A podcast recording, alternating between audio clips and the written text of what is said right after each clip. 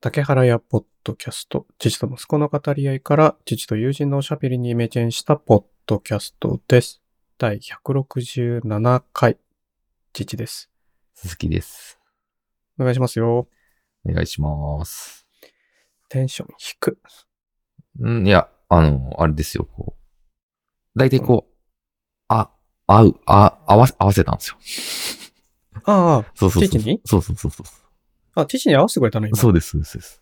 ああ、あれかいじゃあ、うん自分では気づいてなかったけど、うん、意外とうん。タイトルコールテンション低い。今日はそう、いつもよりはちょっと控えめな感じかなと思って聞いてましたね。ああ、また、あれか。ちゃんと、Welcome to! まあまあ、あれ、あれはね、ちょっともうね、テンションた、激高だったんでね。あの感じ出していかないとダメか。まあまあまあ、そうなのかもしれないですね。でも、別にテンション低いのも僕は嫌いじゃないですあよ。はい。なんか、しっとりとした大人のいや空間そうですそうみですたいな、そうです、そうです。その雰囲気、はい。我々醸し出していきたいよね。そうですね。まあ、あの、自然とね、出ちゃうものだと思うんで。 なんかさ、鈴木さんたまにそういうことある言うじゃん。僕はできてますけどね、みたいな雰囲気。たまに出してくんじゃん。そ、そんな風に捉えたんですけど、全然そん、全然そんな気がなかったんですけど。同類だから。えーわ、我々は、我々の話ですよ。あそっかそっか。はい、そうです。ごめんごめん。ちょっと、急に、ひがんじゃ、ひが、ひがみの気持ちが出ちゃった今。はい、はい、はい。ところでさ、鈴木さん。はい。先週、シャープナーの話したじゃん。包丁の、はい、はい。グローバルの。お、届きましたお届きました。ー。あれ、あれにしたんですよ。うんあの、 3個あるやつでしたっけ ?3 個あるやつですね。そうそうそはういそう、はいはい。一番いいやつだ。 GSS04。はいはい。これ、どこで、どこで見るのが正解なのここで正解なのかなここで正解 か。ちょっと待ってよ。オンラリインンク貼ってなの。かった。あれがあありれ、ますね先。週貼ったっけ公式のオンラインショップがありますよね。ごめん。今週の散財のコーナーに貼ってみたんだけど、今はい。これさ、うんあの、ああ、これですね。はいはいはい。うんうんうんうん。あの、3、三箇所研げる。はいはいはい。ん ?3 種類の砥石がついてるはやいつ。はいはい。これさ、うん。一番下の方に行くとさ、うん。あの、効果っうん。て書いてるうん。表があるじゃんはいはいはい。で、父買ったのはこの04っていう、GSS04 っていうそのはい3個はい。研ぐのがついてるはやいつなんだはいけど、はいはい。で、グローバルへの使用使用 が、はいはいはい。えっと、あ、グローバルっていうメーカーの包丁ってグローバルとグローバルイストってそいううのでがあするのね。かね。はい。2種類グロあーバるんルでイすスよトっていうのはなんか全然知らないんだけど、あるんですよ。はい。なんか、それどっちでも使えますみたいなそうですね。確かに。書いてあるじゃないですか。はい。で、これを使うと80%ま、マックスに対して80%まで回復しますっはていいうはいはい話じゃないですか。はい。はい。で、この図を 見ると、はいはい。あの、グローバルの、グローバルイストっていうその、はい。イストは上位モデルなんですかいや、どっちか、僕の認識だと上位かいないですけど、どっちかといえばイーストの方がちょっと安かったと思うんですけどね。そうなの。ちょっとごめん、見てなかった。今、今ちょっと改めて検索してみよう。あ、パッと見、なんか持ち手の形がちょっと違うって感じか。ああ、ですね。で、なんか、ちょっと和食寄りにしてるのかな本当だね。うん刃の形状が日本包丁みたいなあ雰囲あ、気だそね。うですね。なるほどね。はい。これなんか片刃とか両刃とかあんのかなグローバルは絶対両刃だよね。ですね、多分。で、どっちでも使えるって書いてるじゃないうん。どっちでも二重丸。はい。ついてんだよねはい、はい、はい、はい。で、買うじゃん。はい、で、届くじゃん。はい、浮かれるじゃん。はい、はい、はい。は、開、開墾してさ、はい、あの、説明書見んじゃん。はい、はい。グローバルの場ち合ょっともは、う、オチが読めてきたんですけ ど。はい。グローバルイストの場合はは、い。外から、うん。えっ、と、歯が3個並んでて、その外から1、2、3ってあるんだけど、はい、 1、2、3の順で研いでくださいって書いてある。はい、はい、はい、はい。はいで、、グローバルの場合は、はい2、3使ってくださいって書いてある。待て待て、はい、はい、はい。待て待て待て、おい、グローバルみたいな。だから、ぜ GSS02 でいいっていう話ですよね、グローバル。そう、02が我々、グローバル包丁使いには、あの、ベストなチョイスだったってはこといですはいよはい。僕が買ってるやつですね。そうそうそうそう。はい。で、さ、なんかさ、はい。妻に言われたわけ。はい。あれこれさ、うん。なんかグローバルの時は1番目の歯使わないって書いてる し、あれ、うちの包丁ってどっちって言われたのよ。はいはいはい。うちはグローバルだよ。つって。はい。え、じゃあなんでこれにした のって言われたから結構。チェック厳しいで すね。そうそう、それドキッとすんじゃん。 はそれだってほら、いつかイーストに乗り換えるまかあもしれまなあいじそゃ。うんね。そう考えればね、まあ、そん、ね、2000円ぐらいのね、値段の差ですしね。 まあ大きいけどね、5500円で買えるものを7700円のやつを買ってるから、ね、しかも使えるや つ。まあまあ確かに。3万円の2000円じゃないですからね。そ5000円が7000円なんう、でね。そう。はい比率で考えたら1.5倍みたいになっちゃうじゃまあん。確かに確かに。これ、苦し紛れに、いや、イースト買うかもしんねえしって言ったんだけど、 墓穴掘りそうな言い訳じゃないですか、それ。これさ、はい。今、今初めてその、グローバルイーストっていう包丁見たけど、これは買わねえなと思ったよ。ああ、なるほど。グローバルでいいじゃん。まあ、まあ正直僕もどっちかといえばグローバルで、よほどね、こだわらなければ。そうそう、はいなんか、なんていうの、刺身包丁みたいな感じでうん。使いたいとか、うんうんうん、魚をおろし、3枚におろす専用にしたいとか、うんうんうんうん。なんかそういう形してますよね、そのイストップの形って、うんうんこれ買うことないよね。うん。うんうんなるほ今思ったんですけど。ど、はい。まあ届いた瞬間、はい。これやっちまったなって気づいてるわけ。 まあまあまあ。本人としてまあはね。まあまあ、はいはこれ一番の砥石使わねえじゃん、みたいな。いはい。はい。で、まあ届いた瞬間、こう水入れてさ、はい。ケースの中に、はいはいはシャカシャカこう研ぐわけ。い。はい。でキラッキラになるんだよねお、ー刃先が、はい。めっちゃ気分いいじゃん。はい。でそっから自分では使ってないんだけど、はい。そしたら、妻がおもむろに写真を撮り始めるわけ。はいはいはい。あの、シャープナーの。はい。なんで写真撮ってんのって言ったら、うんちょっとインスタのアカウント作ろうと思ってさ、 急に。はいはいはいはい。え、なんかグローバル、グローバルのこのシャープナー気に入ったのみたいな話になるじゃん。はい。なんか、いや、ちょっと違うんだよね、みたいな。ほうえ、っていうかそもそも、インスタのアカウント新しく作るって言いました、今、みたいな。はいはいはいはい。今持ってますよね、自分のアカウント。ああ、持ってるんですね。うんはい。そしたら、はい。えちょっと新しいテーマで始めたいと思って。はあはあはあはあはあ。はい。気になるじゃん、そんな言い方されたら。まあまあ、そうですね。じゃあ新しいテーマって何ですかって問うわけじゃん。まあ、料理的なやつですかね。とか思うじゃん。はい。そしたらこういうわけ。うん。無駄遣いの夫のいる生 活。面白い、面白い。いやいや、ごめんなさい。あのね、そっちの方が全然面白いっすわ。で、それをテーマにしたいから、面白い。まず、シャープナーを取り始めたんだね。あの子。しかも説明がね、ちょっと面白いですね、もうこれね。これ、無駄遣いじゃないじゃん。いやいや、その2000円分の無駄遣いってことですよね。あはー、いはいそはっいちそっちそっちそっちそっち。それならまだいい。あの、シャープナー1個ちっちゃいの持ってんじゃん、GSS01 って書はいいてあはいはるやい。つ。はい。なのに、はいなぜ04を追加で買ったのかっていう意味なのかなってちょっとはい勘ぐっちゃったりはしたけどね。まあ、でもそこはね、丸が二重丸になるんで全然違いますよね。性能違うもんね。そうそうそこうれそうは。そうそで、その後さ、う。はい。あの、先々週はい。あの、スチームクリーナー買ったって言ったじゃん。はいはい。あクリーナーはいスチームクリーナーあの床きれいにするやつちょっと物議をた醸したってやつですよね。なんか写真撮ってる感じするんだ よね。めちゃくちゃ面白いです。そのアカウント教えてくださいよ。なんか、まだね、教えてくんないん だよね。面白い。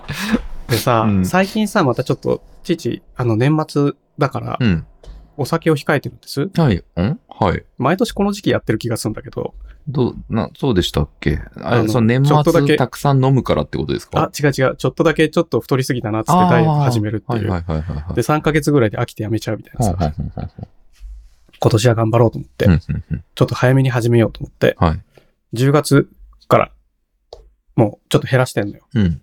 終了を。うんだから、うんノンアルコール買ってんのよ。はい。ノンアルコールチューハイ と、あの、ごめんなさいごめんなさい。ちょっと単純な疑問なんですけど、はいはい。アルコールかノンアルコールかで同じジャンルのもの飲んだら大差ないんじゃないですかそう思うじゃん。はい。違うんですよ。父は、この長年の、この5年間、は直近5年でお酒をたくさん飲み始めたんだけい。ど、はいはいはい。気づいたことが1個あって、はい。まずアルコールを飲んじゃうと、はい。うまく脂肪燃焼機能が働かないああ、へえ。そのカロリーとかっていう以前に、ああ、なるほど、なるほど。アルコールを分解するエネルギーああ、そっかそっかそっか。だから、イこンのプッ話ト、多分去年もしたとそう思うけかそうかど、。インプットのその量じゃなくてアウトプットしなくなっちゃうんですね。あ、いや、あーその燃焼しなくなるっていうか。アルコールルが生理反応を変えちゃう。ああ、なるほどね。はいはいはいはい。だからアルコール減らすと、あの、確実に体重減っていくのよ。なるほどね。へまあ、それもあって、うんまたその、ノンアルコールを買ってと、うんあの、グレープフルーツジュース、え。うんうん。はい。あの、炭酸水で割割りたいかはいら、はいはいはを買ってんのね、大量に。い。だはい。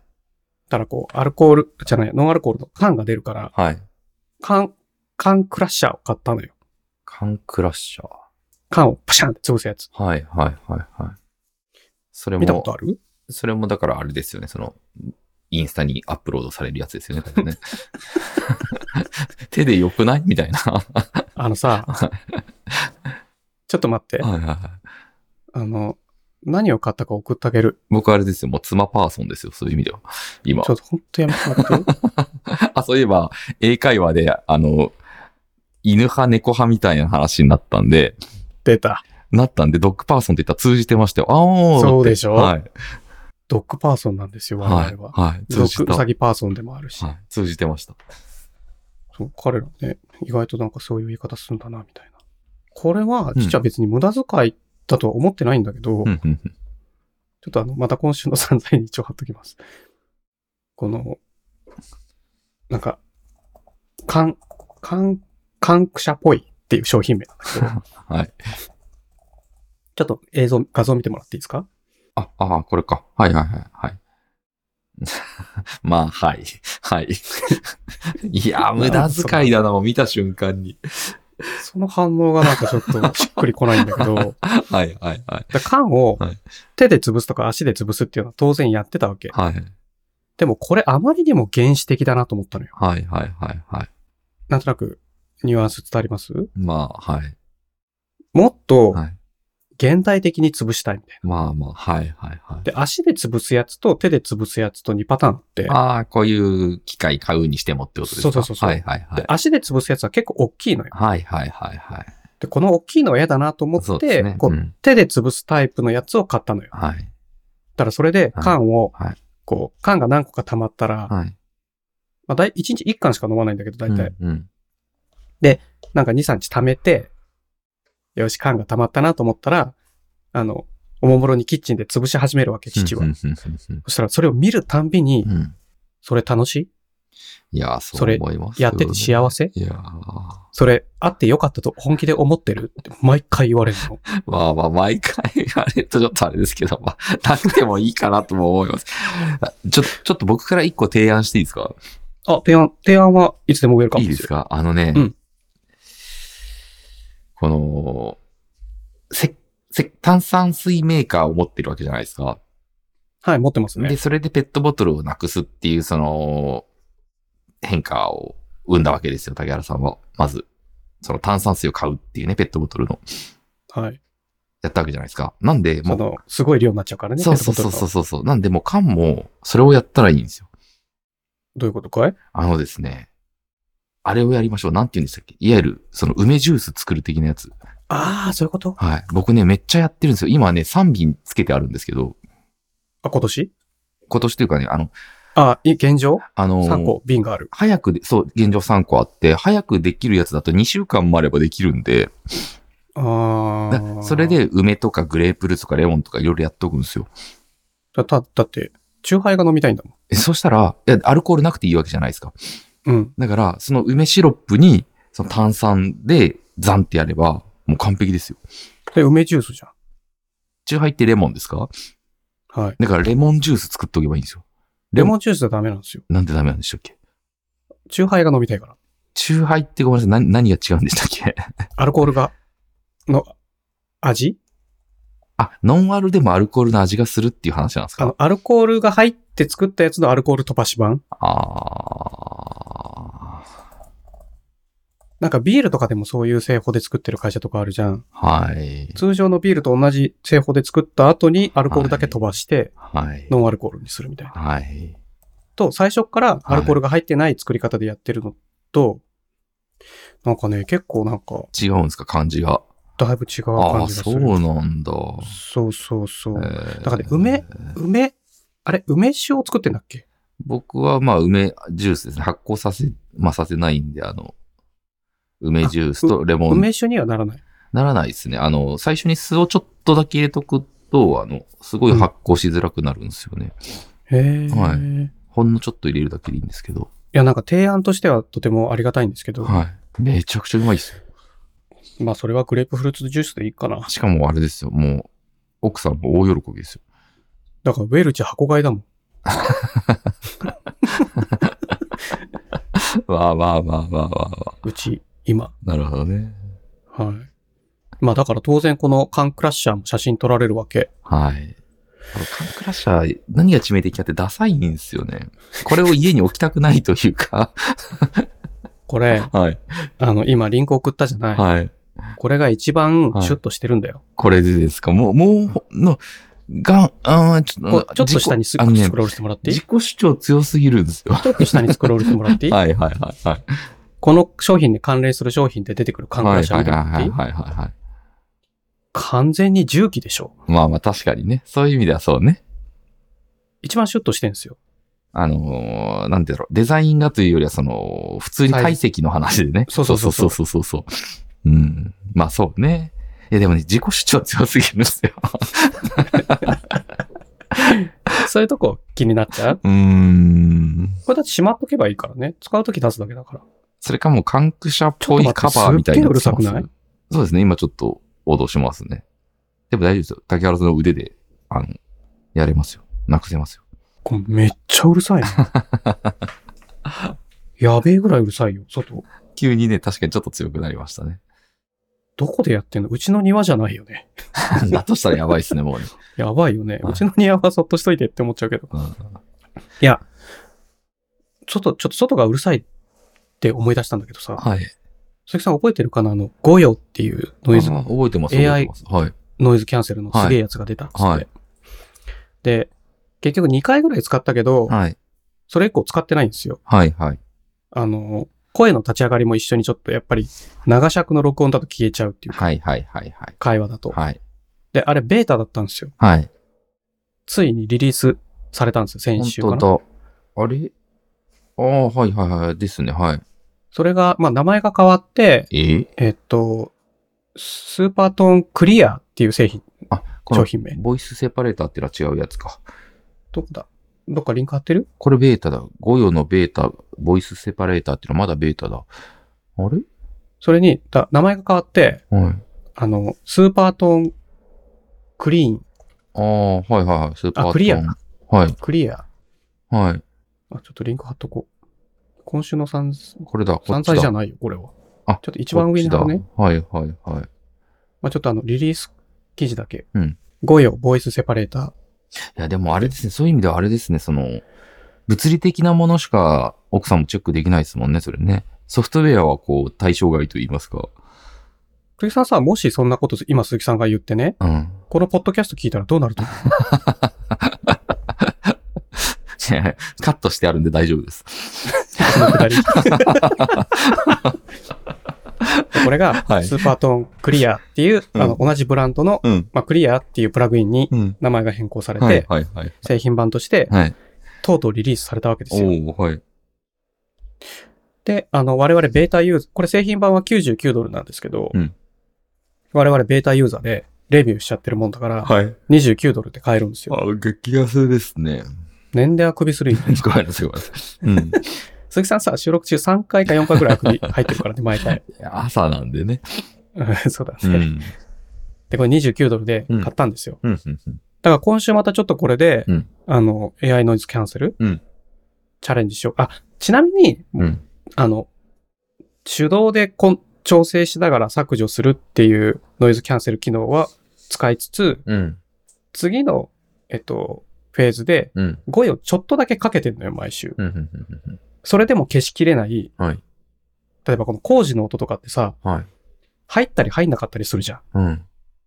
今入ってないじゃん。あ入ったあ、りだ入っいてなぶいちっちゃくなりましたね。はい。そうそうそうそう。はい。するから、はいこう、定常的なパラメーターで消すっていうやつでは消えきれないのね。うん、うん、うん、うん。そのトラックが通るとか、飛行機が飛ぶとか、うん。で、そういうのをちょっと小さくしたいから5を薄めにかけてんのよ、毎週。はいはいはいはい。だから使ってはいるのね。へえ。ただ本当はそれ1本で全部終わってほしいけど。ああ、なるほどなるほど。うん。そしたらすっごい楽ちんなんだけうんど。うんうんまあまあ、とはいえ5をちょっとやっぱり製品版となったら、うんうん。またちょっと、なんか製品版になったら今度う、んすごい、えっと、アルゴリズムの改善が進んで、へえ。処理速度6倍速くなってますって書いてるから、へえ。多分エンコードの速さもめっちゃ速くなるんだろうなと思う。へえ。入れたところで対して劣化す、その書き出し速度が下がらない。はいはいはいはい。面白いですね、これ入ってると入ってないで書き出し速度が4倍か5倍くらい違うんだよね。ああ、へえ。あ、そこまでいかないか。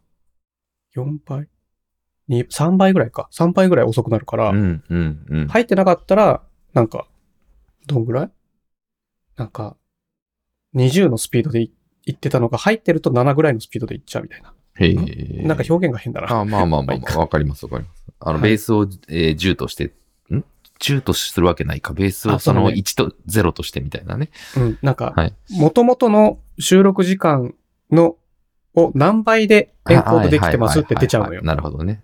それが20って出るのか、うん6、6とか7って出るのかのさ、うんうんうんみたいな。。うん。だから結構早くなんだよね。うん。で、それが6倍さらにこっちが早くなるんだったら、うんまた20に戻るかも、みたいな。うん。そしたらめっちゃ早くエンコード終わるからさ、うん。うんうん。あの、作業がはかどるっていうか楽になる。なるほど。うん。だからこの5よスーパークリーン、うんスーパークリア、うん新しく製品版になったんで、うんうんあの、ちょっと試してまた評価してみたいなと思ってますよ。はい。でさ、うんハッキーハッ、ハッピーハッキングキーボードの話、はいちょはっいと。だけしていい、はい。なんかさ、はい買い取りあます鈴木さよ。ん結局はい。買うの買い取りますよ。買い取らなくていいの え、鈴木さんの中では、どのぐらいの温度感うーん、まあまあ、50ぐらいかな。まあ、なんやかんや買わないとは思うんです。でもね、一回触ってはみたいな。ああ、でも触れるところがすごいそ少うでないんすだよよね。ね。そうですよね。なんかどっかの、うなんん。だっけ、ベータの店舗じゃないと触れないみたいなはのじいゃなかったっはけい。、僕ね、言うてサーフェイスしか今使ってないんで、うん。正直、まあまあまうあ。うんん。まあ難しい。。でもね、鈴木さうんんこのペースでいくと、うん温度感が下がって買わないんだよね。ああ、なるほどね。うん。うん、うん、うん。一番最初の温度感は結構高かったのよ。まあまあ、そうですね。このスタジオ出たよって言った時はめっちゃいいじゃん。いや、めちゃくちゃいいと。今思ってますよ。で、すぐ買えないじまあまあまあ、あの結局物がないからね。はいはゃん。い。そうそう、生産が足んなくて。はい。で、それがしばらくこう何フェーズか続くじゃん、こうんれ。。うんうんうん生産なんかそんなすぐ拡大できないから。うんで、あ、また今回も買えなかった、あ、買えなかったが続くと、うん絶対鈴木さんテンション下がっていくんですよ。まあまあそうですね。僕、まあ基本的に僕そういうタイプなんでね。そう。で、なくていいやってなっちゃうじゃん。はいはいはいはだって今できてるい。し。そうです、そうですそうです。それがね、良くないんですけど、 そそれが、それが、それがいいんですよ。あ、でね、うん。あの、ちょっと不満があるって言ってたじゃん。不満。あの、スクロールの向きが逆転しやがる。ああ、竹原さんがね。はいはいはいはい。うんはい、あの、それを Mac かと Windows そでう。はい。そう。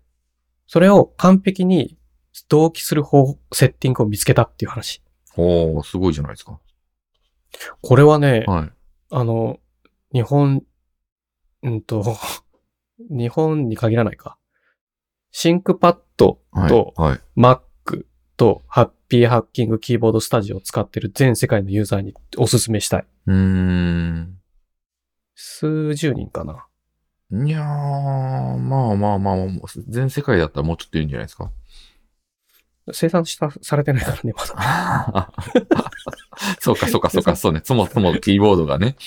そうそうそう。確かに確こかれに100万台売れてるんだったら、確かに、違う確かけに。ど確かに。まだ1万台とかじゃないのみたいな。 だとすると一人かもしれないですね。まあちょっと、数少 ない、あの、ユーザーに向けての、はい。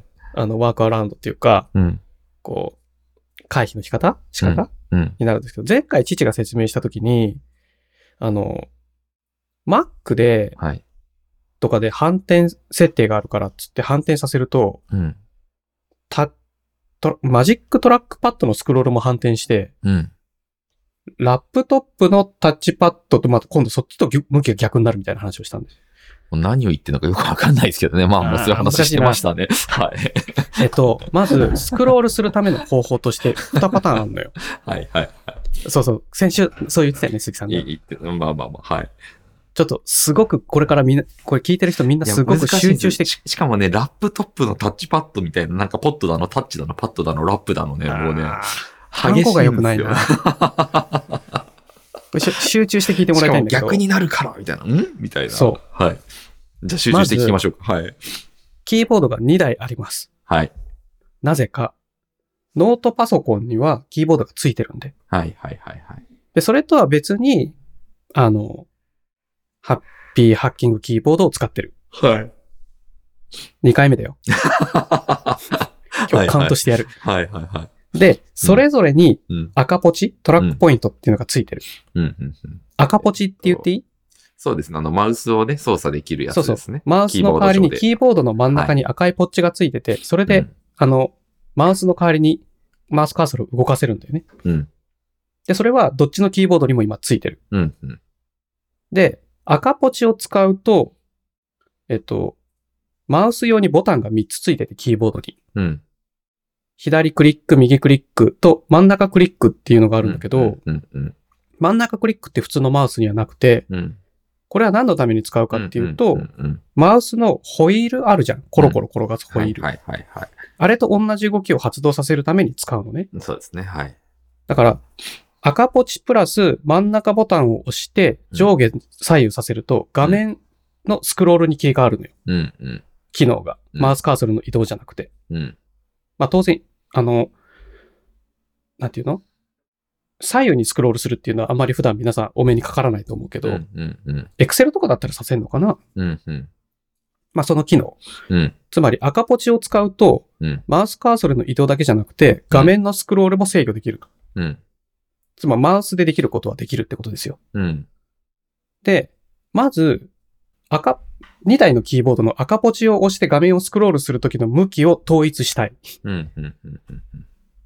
意味わかりますうん。うん。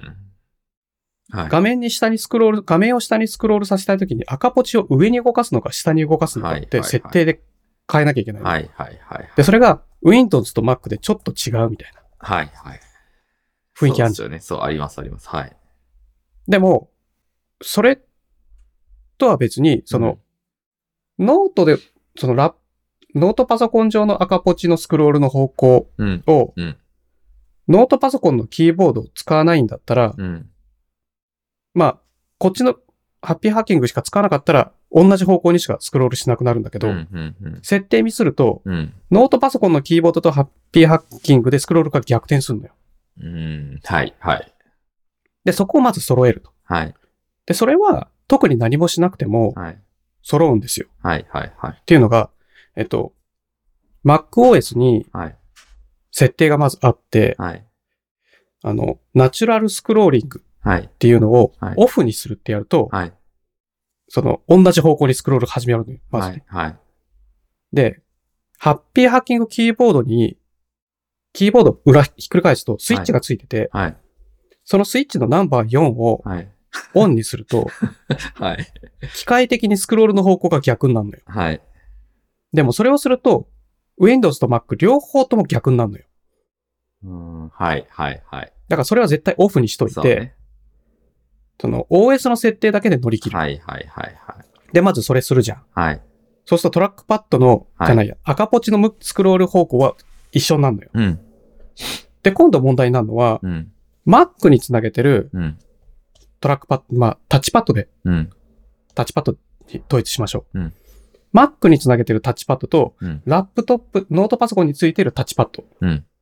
それのスクロールの方向が逆になる。うん。うん。うん。で、これをうん。 Mac の設定変えると、うん。赤ポチの設定が逆転するからうん。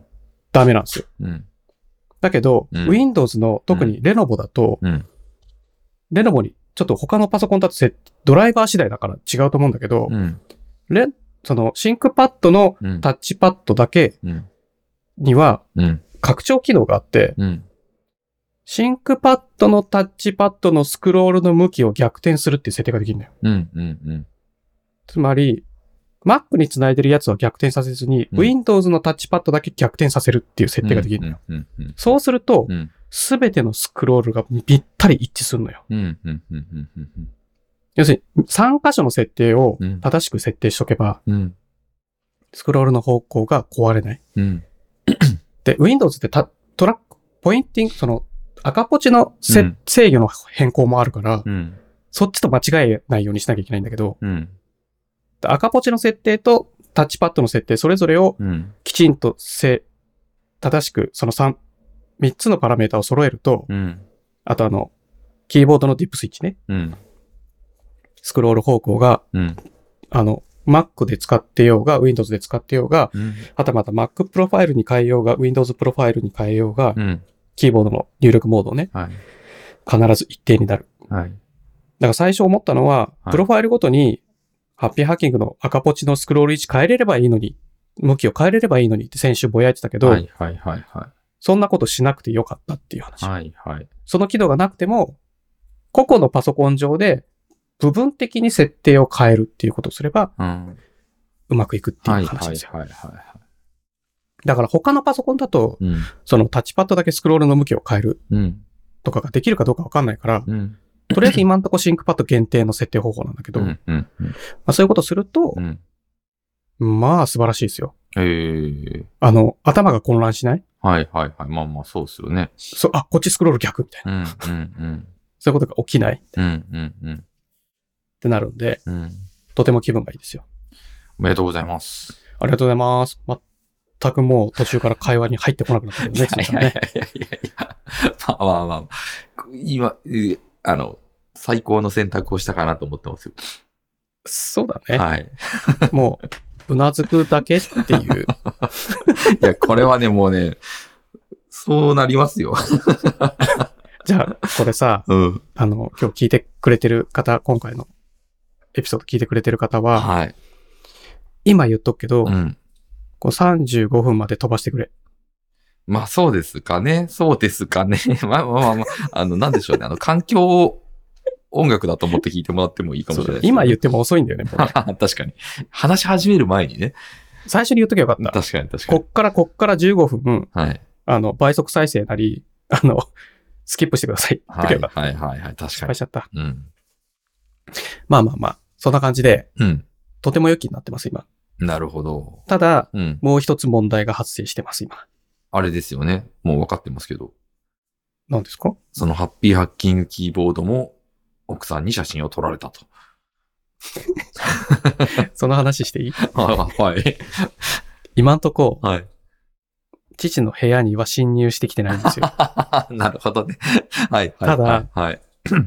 もしよ、うん、インスタ始めてさ、うん、妻がね、うん、写真アップロードし始めるじゃん。うん、そしたら、うんそれ1階とかリビングに置くものうん、のうん買い物ってそんなに多くないなって気づいちゃうと思うわけ。うん、うん、うん、うん、そしたら部屋に入ってきますよね。うん。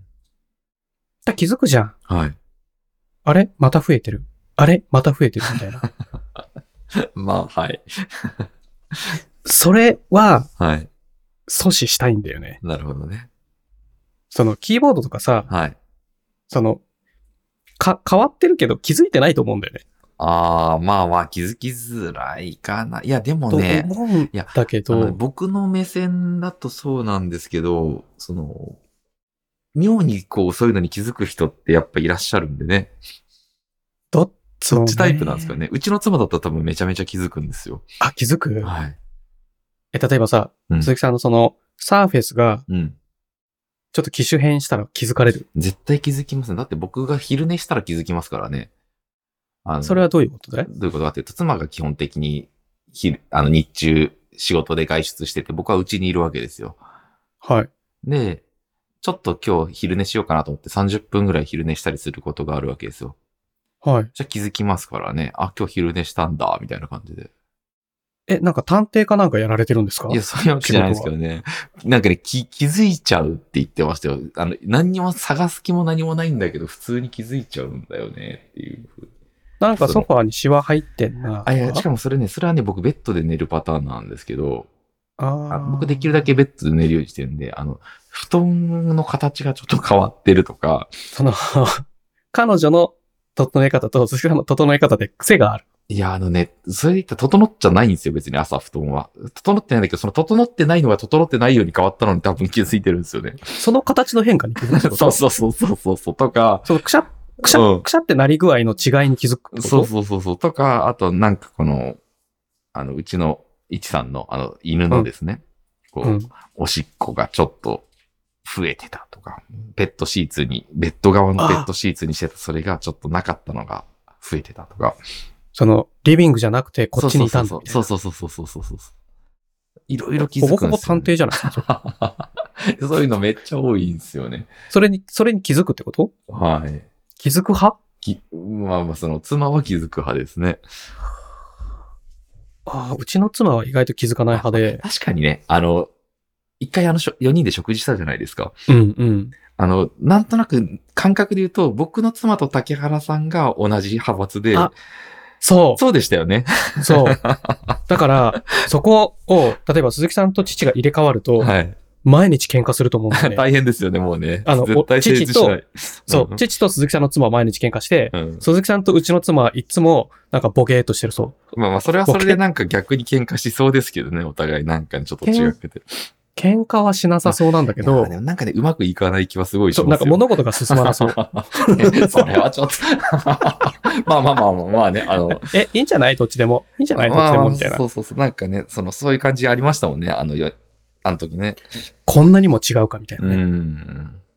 だから、おしゃべりするのは、父と鈴木さんの奥さんがおしゃべりするのは楽しいんだけど、一緒にいると喧嘩 しだと思いますね。お互いのね、感あじだるかよねらね。はい。そう、お互いが、いや、父はこれ、いや、私はこれ、みたいな、あそうね、確かにね。の感じの雰囲気ないですかね。はいはいああるなって感じはした。うん、まあ確かに。まあまあで、鈴木さんにはちょうどいいんだろうなと思って。そうね。だからまあ、あの、なんていうんですか。えっと、えっと、えっと、えっと気づく。気づあ、そう、うちの妻とは気づきますけど、でも、竹原家だと気づかないかもしれないですね、もしかしたら。そう、た特にキーボードとかになると、うん。で、ちょっとほんと工事うるさいね。これ、工事なの飛行機なのっていうレベルだよね。まあまあ、確かに今日は、激しめですな工事だね。完全に重機の音だね。ほんと、昨日なんかこう、昨日は、うんだから水道止まったんだよね。水道管の工事が入ってて。はいはいはいはい。まあ、それはいいとしてさ、あの、変だ。はいまあ、そのキーボードの話で言えば、今週久しぶりに YouTube 撮影したんですよ。久しぶりになんですか、むしろ。そう。っはい。ていうのが、はい。あの、撮りたいやつがあったんだけど、はい全然結果がだ出せなくて撮れなかったのよ、ずっ と。はいはいはいはい。だからもうちょっと違うテーマにしようと思って、うん。今週はハッピーハッキングキーボードスタジオうんっていうタイトルでうんうん動画を撮ったのよ。うん。で、その時に、うん。じゃあ今、父が持ってるキーボード、ハッピーハッキング入れて5個あるんで、うん。それぞれの音を聞き比べますうん。っていう動画を撮ったのね。うん。 5個あんのか、うん。うん。うん。でうん、思うと思うんすよ。うん気づいてたら。まあまあまあ、はい。でも気づいてないから突っ込まれてないんですよ。ああ、まあ、いやー、どう、うん、まあ、そうか。え、今むしろ、へ、部屋に入ることあるんですか、奥さんが。あるよ、毎日来るよ。ああ、そうなんですね。あの、うさぎにあの野菜持ってきてくれあたり、あ、はいはいはあの、犬が、あの、暴走した時にいは部い。屋はいにはいはい。入ってくる時とか、ああ、なるほど。はい。こらーって言いながら入ってくるサザエさんみたいに。はいはい はで入ってくることはあるんだけど、はいなんかこう、あれ変わったな、これ変わったなって見てないんだよね。動物しか見てないからい。。ああ、なるほどね。うん。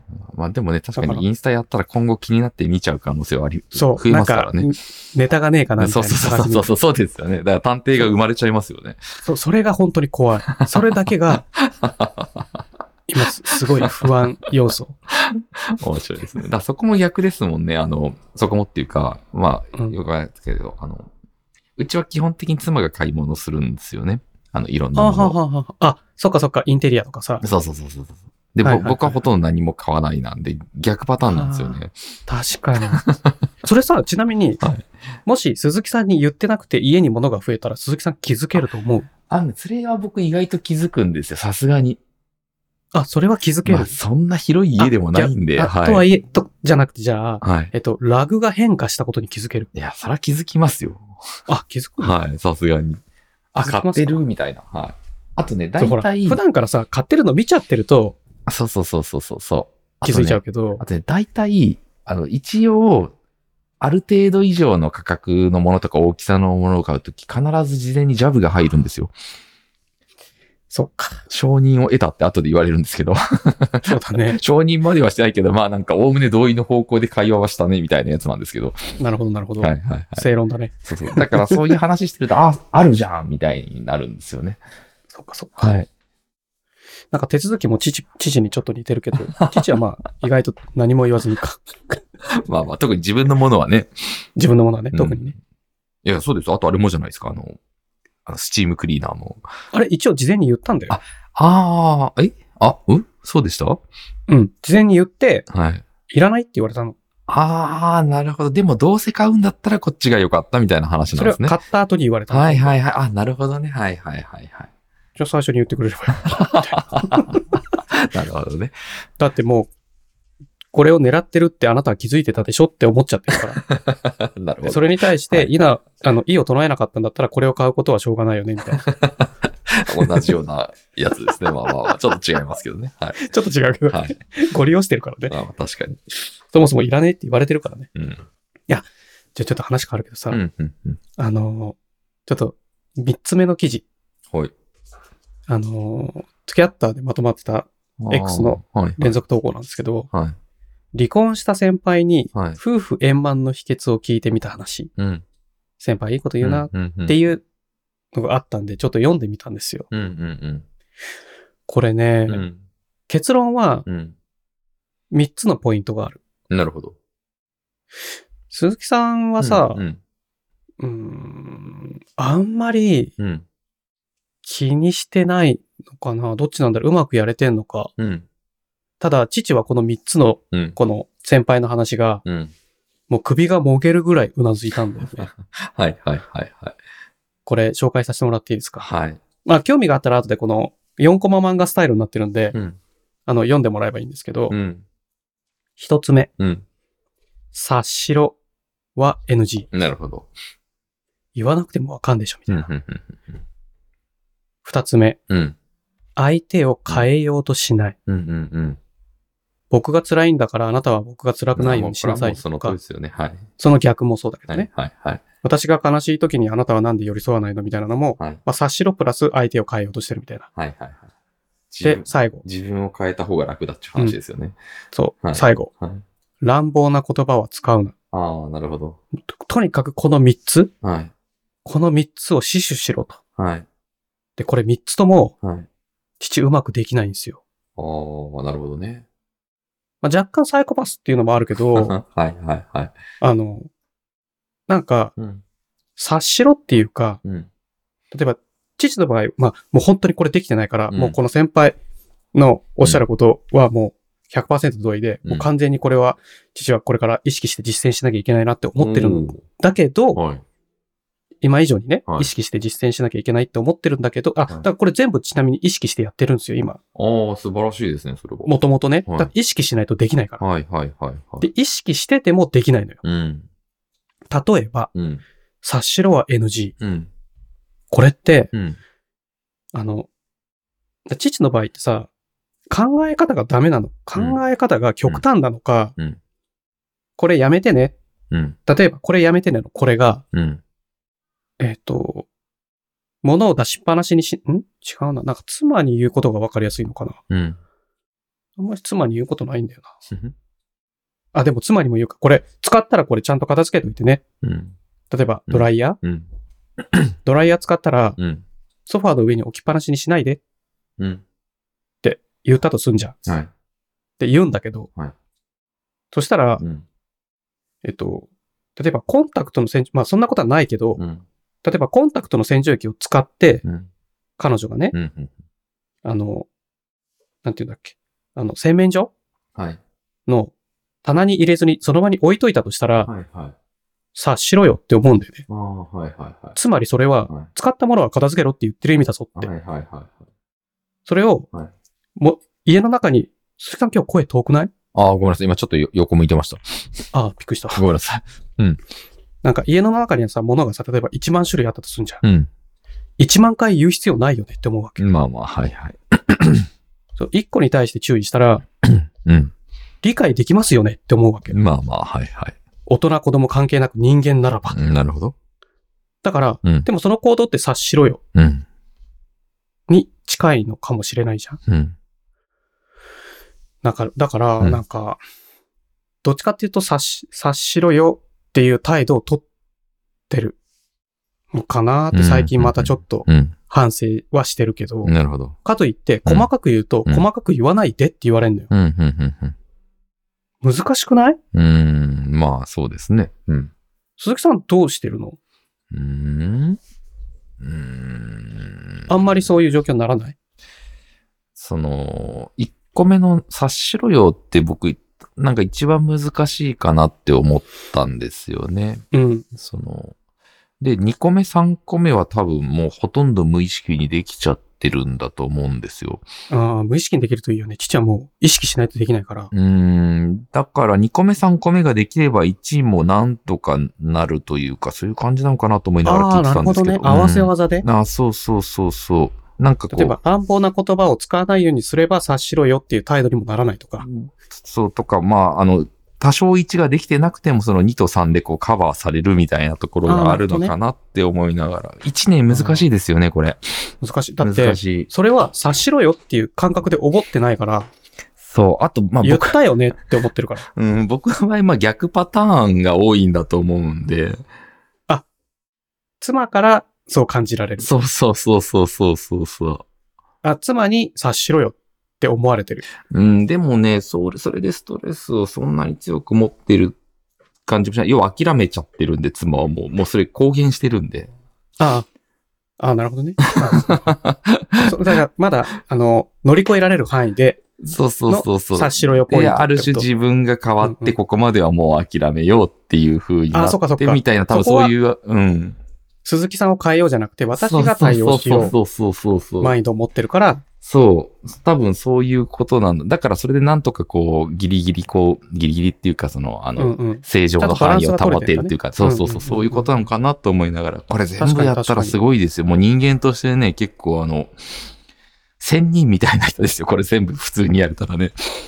そう。でも、うん確かにこの3つはすごく重要。で、2つ目、相手を変えようとしない。うん。 これも父にとってはすごく意識してっても難しくて、はい、はい、はいこ。れなんでかっていうと、はい。まあ、さっきの例えで言うとう、ん。部屋をきれいに保ちましょうん。うがうん、まずいいのか悪いのか考えてほしいみたいな。うん。うん。うん。どっちが正しい、ただ、どっちが自分たちが気持ちよく暮らせるかを考えてほしい。 うん。綺麗な方がいいに決まってるじゃんって思ってる かまあ、まずそれがあれですからね。ら。そう。それが、それが、綺麗な方がいい、汚い方がいいって、はい。実質、うん。あの、習字疑問っていうか、答えがない問いのかけやそう方。ですよ。しかもその、綺麗汚いの、は、あ、その、ラインも違いますからね。はい。そう。だけど、父にしてみれば、あの、クリーンな状態、その、整った状態が正常な状態である。それを間違ってると誰も言えないですよねっうん。ていう正論をぶちかますんですよ。うん。うん。父がね。うん。うん。だからこそ、汚いような状態を作ろうとしてはいけません、あなたたちっていう言葉になるのよ。なっちゃうまあ、はい、はい、はい。で、それってさ、はい相手を変えようとしてるってことでそうそのし時ょって点で言ねわれると、そうそうそうそう。じゃあ逆に父 が汚いのを受け入れろってことかっていう話になるじゃん。いやいそうや、汚い状態って正しい状態なんですかそっちにまあはいおかしな方向に 泥、泥まみれな状態を受け入れる人間が正しい状態、優しい人間だとお思いですかみたいな。まあ、それは受け入れるもあるし、もう、竹原さんがそれを全部、いや、綺麗にするもあるし、そうそうそうそ とう。かね、いろいろね。とかじゃんうん。だから、ちょっと待てと。正しいことを正しくやりましょうって言ってるのに、そんなことできない。だったらあなたがやりなさいって、話の筋変わってませんかっいてや、思っちこゃうれわけ。ね、そうなんですよ。だ,、まあ、だからこそね、あの、難しいですよね。それなんか言ってることが、なんかい、や、わかります、わかります。論点ずれてますよね、わみかたいなります話になって。いや、わかりますよ。でもね、でもね、これね、そうなんですよ。論点なんていくらでもずれるんで。 今その 話してませんよ。みたいなあのね、はい。バサって切り捨てると、でもね、そ、そ、いつもそうやってってそなうっちそゃうそう。でもね、それはそれでし、僕はその、その通りだと思うんですけど、その、うんその前提と言いますか、その、その通り以前、以上に人は変わらないんですよね。びっくりするぐらいね。変わらないんですよ。本当に変わらない。で、何より、それを言ってる自分の言葉はちょっと乱暴なんだよね。ああ、なるほどね。そうね。で、第3個目、はい乱暴な言葉を使うなにつながるんだけど、はい。これ、このまあ、漫画の中でね、はい。あの、すごくわかりやすい例え話を、その先輩が、うん。あの、してくれてるんですよ。うん。その乱暴な、ん乱暴な言い方と乱暴じゃない言い方。うん。で、これが、あの、1個目、うん。えっ、と、どっちの立場でもいいんだけど、うん。誰の立場でもいいんだけど、うん。家に洗濯物があって、うん。おい、服畳んどけ よ。っていうのと、それはダメですね。もう、もう、もうアウトですね。いやそれは、あの、その、汚い、えっはいと、乱暴な言葉なはのいね。はいはいはい。ごめん、ちょっと服畳ん畳んどいてもらってもいいはいはいはいはい。は、はい同じことの、同じ内容、全く同じこと言ってて、意味は。はいはいはい。ただ言い方が違うだけ。そうですね。で、言い方が違って、それによってやるかどうかは別にして、うん汚い、乱暴な言葉を使ってないんだよね、うまんず。うん。そうですで、ね。乱暴な言葉を使わないから、うんその、それによってやらなかったっていうことが起きたとしても、うんまず、その、なんていうの相手は、そう言われた側は、うん命令されたとか、うん嫌な言い方されたって思ってなくてやってないだけだかうんら。うんうんで、そっから、うん。うんその、反抗して汚い言葉を使ったら汚い言葉を使うんじゃありませんよ。うん。人が傷つくから、うん。あなたの、あなたの感情で世界を振り回しちゃダメだようん。って、また今度、あの、乱暴じゃない言葉で伝えたとすんじゃん。はいはいはい。で、そこでまたなんか、ふぬぬってなったとしても、はい。 それはお前が変われよって話じゃん。急に、急に出てき ましたね。急に。っていうの っていうのが、何が言いたいかっていうと、急に真の竹原が出てきたじゃないですか、っていうのがあ の、真のっていうんじゃない。あの、今。うん。乱暴な言葉って、うん乱暴なまま発展していいかないまあそうですよね。父は特にそうなんだけど、はいはいはいは乱暴な言葉を相手に言われるのが毎日続くと、こっちの言葉が乱暴になっていい。く。まあそうですよね。だから乱暴な言葉使わないでって言ってんのよ。はいはいはいはいすごく、あの、ストレスだし、はい。はいはいはい。あの、すごい傷つくから、そうね。はい。その言葉で。はい。あの、い、きなんていうんだろう。精神状態が不安定になるから、まあそうですよね。いやいや、そろそろ乱です暴よ。な言葉を普段から使うのやめてって言っても、はい。やめられないんだよね。うん。それすごくないだから、うんち父はすごく意識してんのよ。うん。もう、乱暴な言葉では言わないようにします。うんうんうん。意識識してても乱暴な言葉が出るときはもう感情のコントロールがもう全くできてないぐらい、はいはい自分がおかしな状態になったとき、はい。はいはい。でその時ははい。心を閉ざすようにしてんだよ。ああ、はいはいはい。あ、まあ、乱僕暴な言葉をかけるぐらいだったら、あ乱暴な言葉かけなくていいぐらい心が落ち着いてから喋りますって。はいはいはいはい。今はもう喋りませんっはてい。言って部屋に帰るのよ。はいはいはいはい。まあ、アンガーマネジメントですよね。そう。それが一週間続くことあるんだけど、まあまあ、はいはいはい。アンガーマネジメントは6秒って言ってるでしょはいはいはい。まず6秒6秒で置きましょうってね。そう。はい、 6秒で収まるかバーカって思っちゃうけど、 面白いですね。 まあまあ。はい。みたいなね。うん。だからこの3つは本当にすごく重要だな。な。そうですよね。この漫画にやっぱりまた再度認識させてもらって、はいはい。いや、すごい大切ですよ。僕はあの、なんだっけな、結婚した当初、なぜか母親から本を一冊プレゼントされたんですよ。はいはい。漫画だったんですけど、 うん。それがね、あの、妻は他人っていうタイトルの漫画で、めっちゃいいじでもね、あの、それをふ二人で夫婦で読んだんですけど、ゃ ん。うんうん。ああ、意外とできてるね、みたいな感じでした。あー、はい鈴木さんがはい。ちゃんと、その、妻はママじゃないよっていう、そうそうそうそうそう。その、触れ方がでそきてうるそうっていうそ感うじ。そう。家族だけど他人だよっていう。うんうんうん。そうなんだよね。そこが一番の他人なんだよねう。ん、まあ、あとね、本当に人は変わらないね。でもね、僕はあの、漫画のこれセリフなんですけど、すうん。うん。これは本当その通りだなって思ったのがあって、人は、たまに変わることもあるが人類は変わらないっていうのがあって。ああ、まあね。でもね、その、人は変わらない、人は変わらないってみんな、その、よく言うし、はい。まあ確かにそういうところはあるんだけど、うん。みんな根本的に忘れちゃいけないのは、うん。人は必ず成長できるから。そうそうそうそうそう、できるんですよ。でもね。変われって言ってんじゃないんだよ。成長しろって言ってんだよ。そうなんで、ですよちゃんとでもね捉えて、はい。進んでいってほしい。そうね。でもね、変わるのも成長するのも難しいんですよね。そうただ難しいだけだから。難しいのなんでかっていう。と、やるかやらないかだから。うん、難しいの。で、それって逃げ癖がついてるって思った方がいいよって。それがあなたの考え方の癖だよって。まあまあまあまあ。楽な方に行こうとしすぎないで、みたいな。難しい。まあでもね、ほんと一郎さんの記事読んだでも一郎さんだって、もうあそこから変われない人ですからね、あの人。もし違う違う。そういう話じゃなくああ、て。そういう話じゃない。全然そんな話してなはいはいくはいはいて。今、高校生に厳しい指導なんかできません。 ああ、そうね、そうね、確かにね、そうそうその話読んだいや、読んだことありますね、それ。それ、最近の記事でまたあの、高校にはい。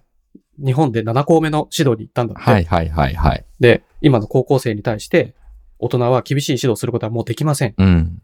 だけど、うん自分たちが強くなりたいんだったら、うん。自分で自分をコントロールして、厳しく、厳しい状態に追い込みなさいって言ってああ、なるほどね。周りは誰もあなたたちをモチベートしません。ああ、それは素晴らしいですね。自分で自分をモチベートしなうさい。んうんうんうん。これはさう、んすべ、てに当てはまると思うわけ。そうね。だって目的、目標、目的があるんでしょ、うん、まあそうですね。そこに対して、うん周りの助けがないとできないって言い訳する人生なのかって。そうね。で、なおかつ、うん。本当は厳しくしてストレスを、ストレスをかけるっていうのが難しいから、うんうんうん。自分で自分にストレスをかけるって難しいじゃん。うん。だから周りにストレスをかけてもらって成長するんだよね。うんうんうん。それは脳の発展、発達もそうだし、うん肉体的にもそうなんだけけど、うんうん自分だったらこれ以上はやらないっていう負荷のかけ方をう、ん。周りから厳しく言われたら、いや、いやいやながらでもやっちゃう。それはストレスをかけて、その、その、成長させるためなんだよね。まあ、その、成長、その時の短期的な成長で言ったらそっちの方がね、あの、できる人は圧倒的に多いですよね。おい、なんでかっていうと、高校ってもう2年半しかできうないから、ん。めっちゃ家が揺れてる。ちょっと待って。あめっちゃ地震だ。あ、地震だ、本当おえそっちも揺れただ。あ、ちょっと揺れてますね。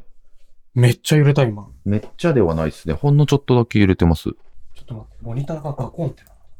まだ速報出てないなあ、やべえ。やべえっすか。モニターが曲が った。あ、治った。なんかでも地震速報出てこないですね。びっくりした。なんか工事で揺れてんのかと思ったら、めっちゃ家が揺れたわ。でもこっち全然そんなちょっと揺れたなぐらいでしたよ。どこだったんだろねえ。うどこで起きたんだろうねい。や、まだ出てないですね。いや、あれか。父がちょっと今、熱く語っちゃったから。 あの、あの、気をつけなはれや、みたいな。そうかもしれないですね。クール、クールダウンしようかってクールダウン、クールダウンみたいな。しょうがねえ、アースシェイクみたいな。ちょっと呪文唱えられた可能性も否定できないね。 うん。申し訳ない。うん、うん、うんなんか、なんかそういうさ、ストレスをかけて、うん。その、いかにこの、効率よくっていうかさ、うん、うん。その、無駄なく成長を促す、成長させる。うんそれ肉体的にも精神的にもっていう意味でね。うん、うん、うん。で、それをうん自分一人でできるってすごく難しいとい思うやわー、け。そうです。難しいですよ。そ、それこそ難しい。あ、速報出たんだ。震最大震度3らしいですね。どこあ、まさにか、竹原さん住んでるあたりです、震源。あ、本当だ。 は本当だ。い。内陸のね、はい。西部書いてる。あれ西部あ、でもそうか。でもそうだね。ははい。いや、だから、うんその、ストレスって大人でも難しいじゃい。うん、いや、難しいっす。てかもう、大人子供関係なく難しいっすね。ん。うん。で、子供なんかさ、成功体験とかストーリーの記憶がないから余計難しいんだよね。楽な方、楽な方の方がいいから。うん。うん。あと、今時って、あ、これ完全に父のしあの思い込みっていうか、うん。あの、偏ったに認識だけど、うん、うん、うん子供たちが、若い子たちが見てきたコンテンツって、うん。あ の、楽して大丈夫成ですか功勝ち取るやつばっこかの りじゃん。話大丈夫ですかだから、みんながみんなうん、努力しなくてもワンチャンあるって思ってないみたいな。いわゆるあの、ナロー系とかね。そうそう。代表的なそんなもん世の中にはねえから、みたいな。のを、うん。経験がないから気づかなくてうん、本当はあると思い込んでる。まあまあ、そうで、です、それ、をうん、自分で言語化したことないから、うん、うん、そんなこと思ってないって自分では思い込んでる。うんうん。けどやってることは思い込んだ結果しかやってないみたいな。うんうんうんうんなんかねうん、なんか、もうちょっといろんなものを触れた方がいいと思うんだけどなって思うけどね。なるほどね。はい。一郎さんの記事がねう、んすごいいい記事でうん、まだ半分くらいしか読んでないからう、ん。あの、これ貼ってないんですよ。ああ、はいはいはいはあの、記事に。い。もう貼っときましょう。えー、でも全部読んでから貼った方がいいかなと思ったけど、その話をもう一回するのもバカっぽいもんね。うーん、そうですね。まあ、いっか。 うん。てか、今週、次記事多すぎないですかおい。うん。なんか、うん。あれなんか、うん。記事足んないかもって、すごい脅迫感に。ああ、常そに、その結果がこれですね。そう、貼ったら、はい。多くないみたいな。わあわあわあわあ。多くないみたいな、うん。なっちゃったんだよね。なるほど。まだね、うん喋ってない話いろいろあるんだけうど、んうんうん とりあえずメモはもう終わろうかあ、な。でも僕これけ、これ消そうかな。このソニーとかもう消してもいいんじゃないかな。そ、そこね、うん。メカニズム的にすごく面白いから、 グローバルシャッタうん、その話はうんすごく面白くて、ー。うん。あ、ちなみに、うん。今日って11月10、10、はい10日はい。じゃないですか。はい。なんか気づくことありません、あー before Pocky's Days ですね。いやー、 そう、つまり、あ、まあ、イブでいいんだけど、はい。あ、まあ、イブっていう、イブっていいんだよね、前夜。はいはい前夜、夜だけか。まあまイあまあブって夜だけか。はい。はい。前日とは言わないのか。はい。まあいいか。明日息子の誕生日なんで、ああ、そうでしたね。そういえばね。なんでポッキーデーのことは覚えていやいやい誕生日や、はお覚えもてないの思い出しましたよ。あの、はいはいはい。確かに確かに。そうでしたね。そう。今日、ちょっとこの場でね、うん。伝えておきたい。えいや、聞今いて日なこいの場じゃなくていいじゃないです か。聞いてない息子に対して伝えておき たい。誕生日おめでとうと。うん。これからも精進していけようみたいな。なるほどね。人間は変われるんだぞと。そう。努力して成長することはできるから。大変ですね。ただ、努力しないで成功するやつなんかいねえから。みたいな。そうだね。ちなみにね、それで言うと、あの、11月18日は僕の、あの、妻の誕生日なんでね。あれ鈴木さんの誕生日っていつだっけ僕はね、927ですね。あ、9月か。はい。だ近いんだね。秋なんだね、二人ま揃あって。そうですね。はい。そっか。じゃあおめでとうございますう。ん、ありがとうござ二い人ます。おめでとうだね。そうで11すね。月おはめでとうございますね。はい。うん。よかったよかった。うん。次。えーっと、さっきのカメラの話にしちゃおうか、じゃあ。せっかくなんで杉さんが振ってくれたからうー。んしょうがないな。。いいでしょソニはいー α93、何がすごい世界初う。うん。グローバルシャッターの仕組みとメリット。IT メディアニュース。はい。これ、まだは発表されただけでまだ発売はされてないんですよ。はい、はい、はい。あの、で、発表が11月の7日ほんと今週の真ん中ぐらいにいきなりは、いきなりじゃないけど、まあ、ティザーは出てたんだけど、うん、うん。で、出てきたのがこれですよ。グローバルシャッターっていう。ん。ん知らなかったの。うんグローバルシャッターっていうメカニズムがあることを父はね。うんで、これを、記事を読んで、うで、ん他の記事とか読んで比べて、うんあの、衝撃を受けました。そんなに変わんないですよ。結果出てくるアウトプット鈴木は。さんさ、あ の、次のページ見てもらっていいはい、見ました。写真2個載ってるじゃん。えー、猫のやつですかあー、上のプロペラみたいなやつか。ニコン Z8 とはいはいはい α7C2 はのい、写は真い。、はい。これメカニズムの違いなんだと思いますこれは、メカニズムわかんないですけど、シャッタースピードの違いってことですかこれね、シャッタースピード一緒なんですよ。へえ。じゃあ何が違うかっていうと、はい、これはどっちも、はいあのローリングシャッターなんだけど、は、えー違うかな。ニコンはいはい。電子シャッターですごい高速に読み込んでる。ああ、はい。でもソニーの α7C とかのその廉価モデルはうん。そんなに高速読み込みができない。ああ、どどういうことかっていうと、はいまずここで使ってるローリングシャッターって、はい。あの、テレビの操作線みたいなイメージで、うん上から順番に光の情報を読むのよ。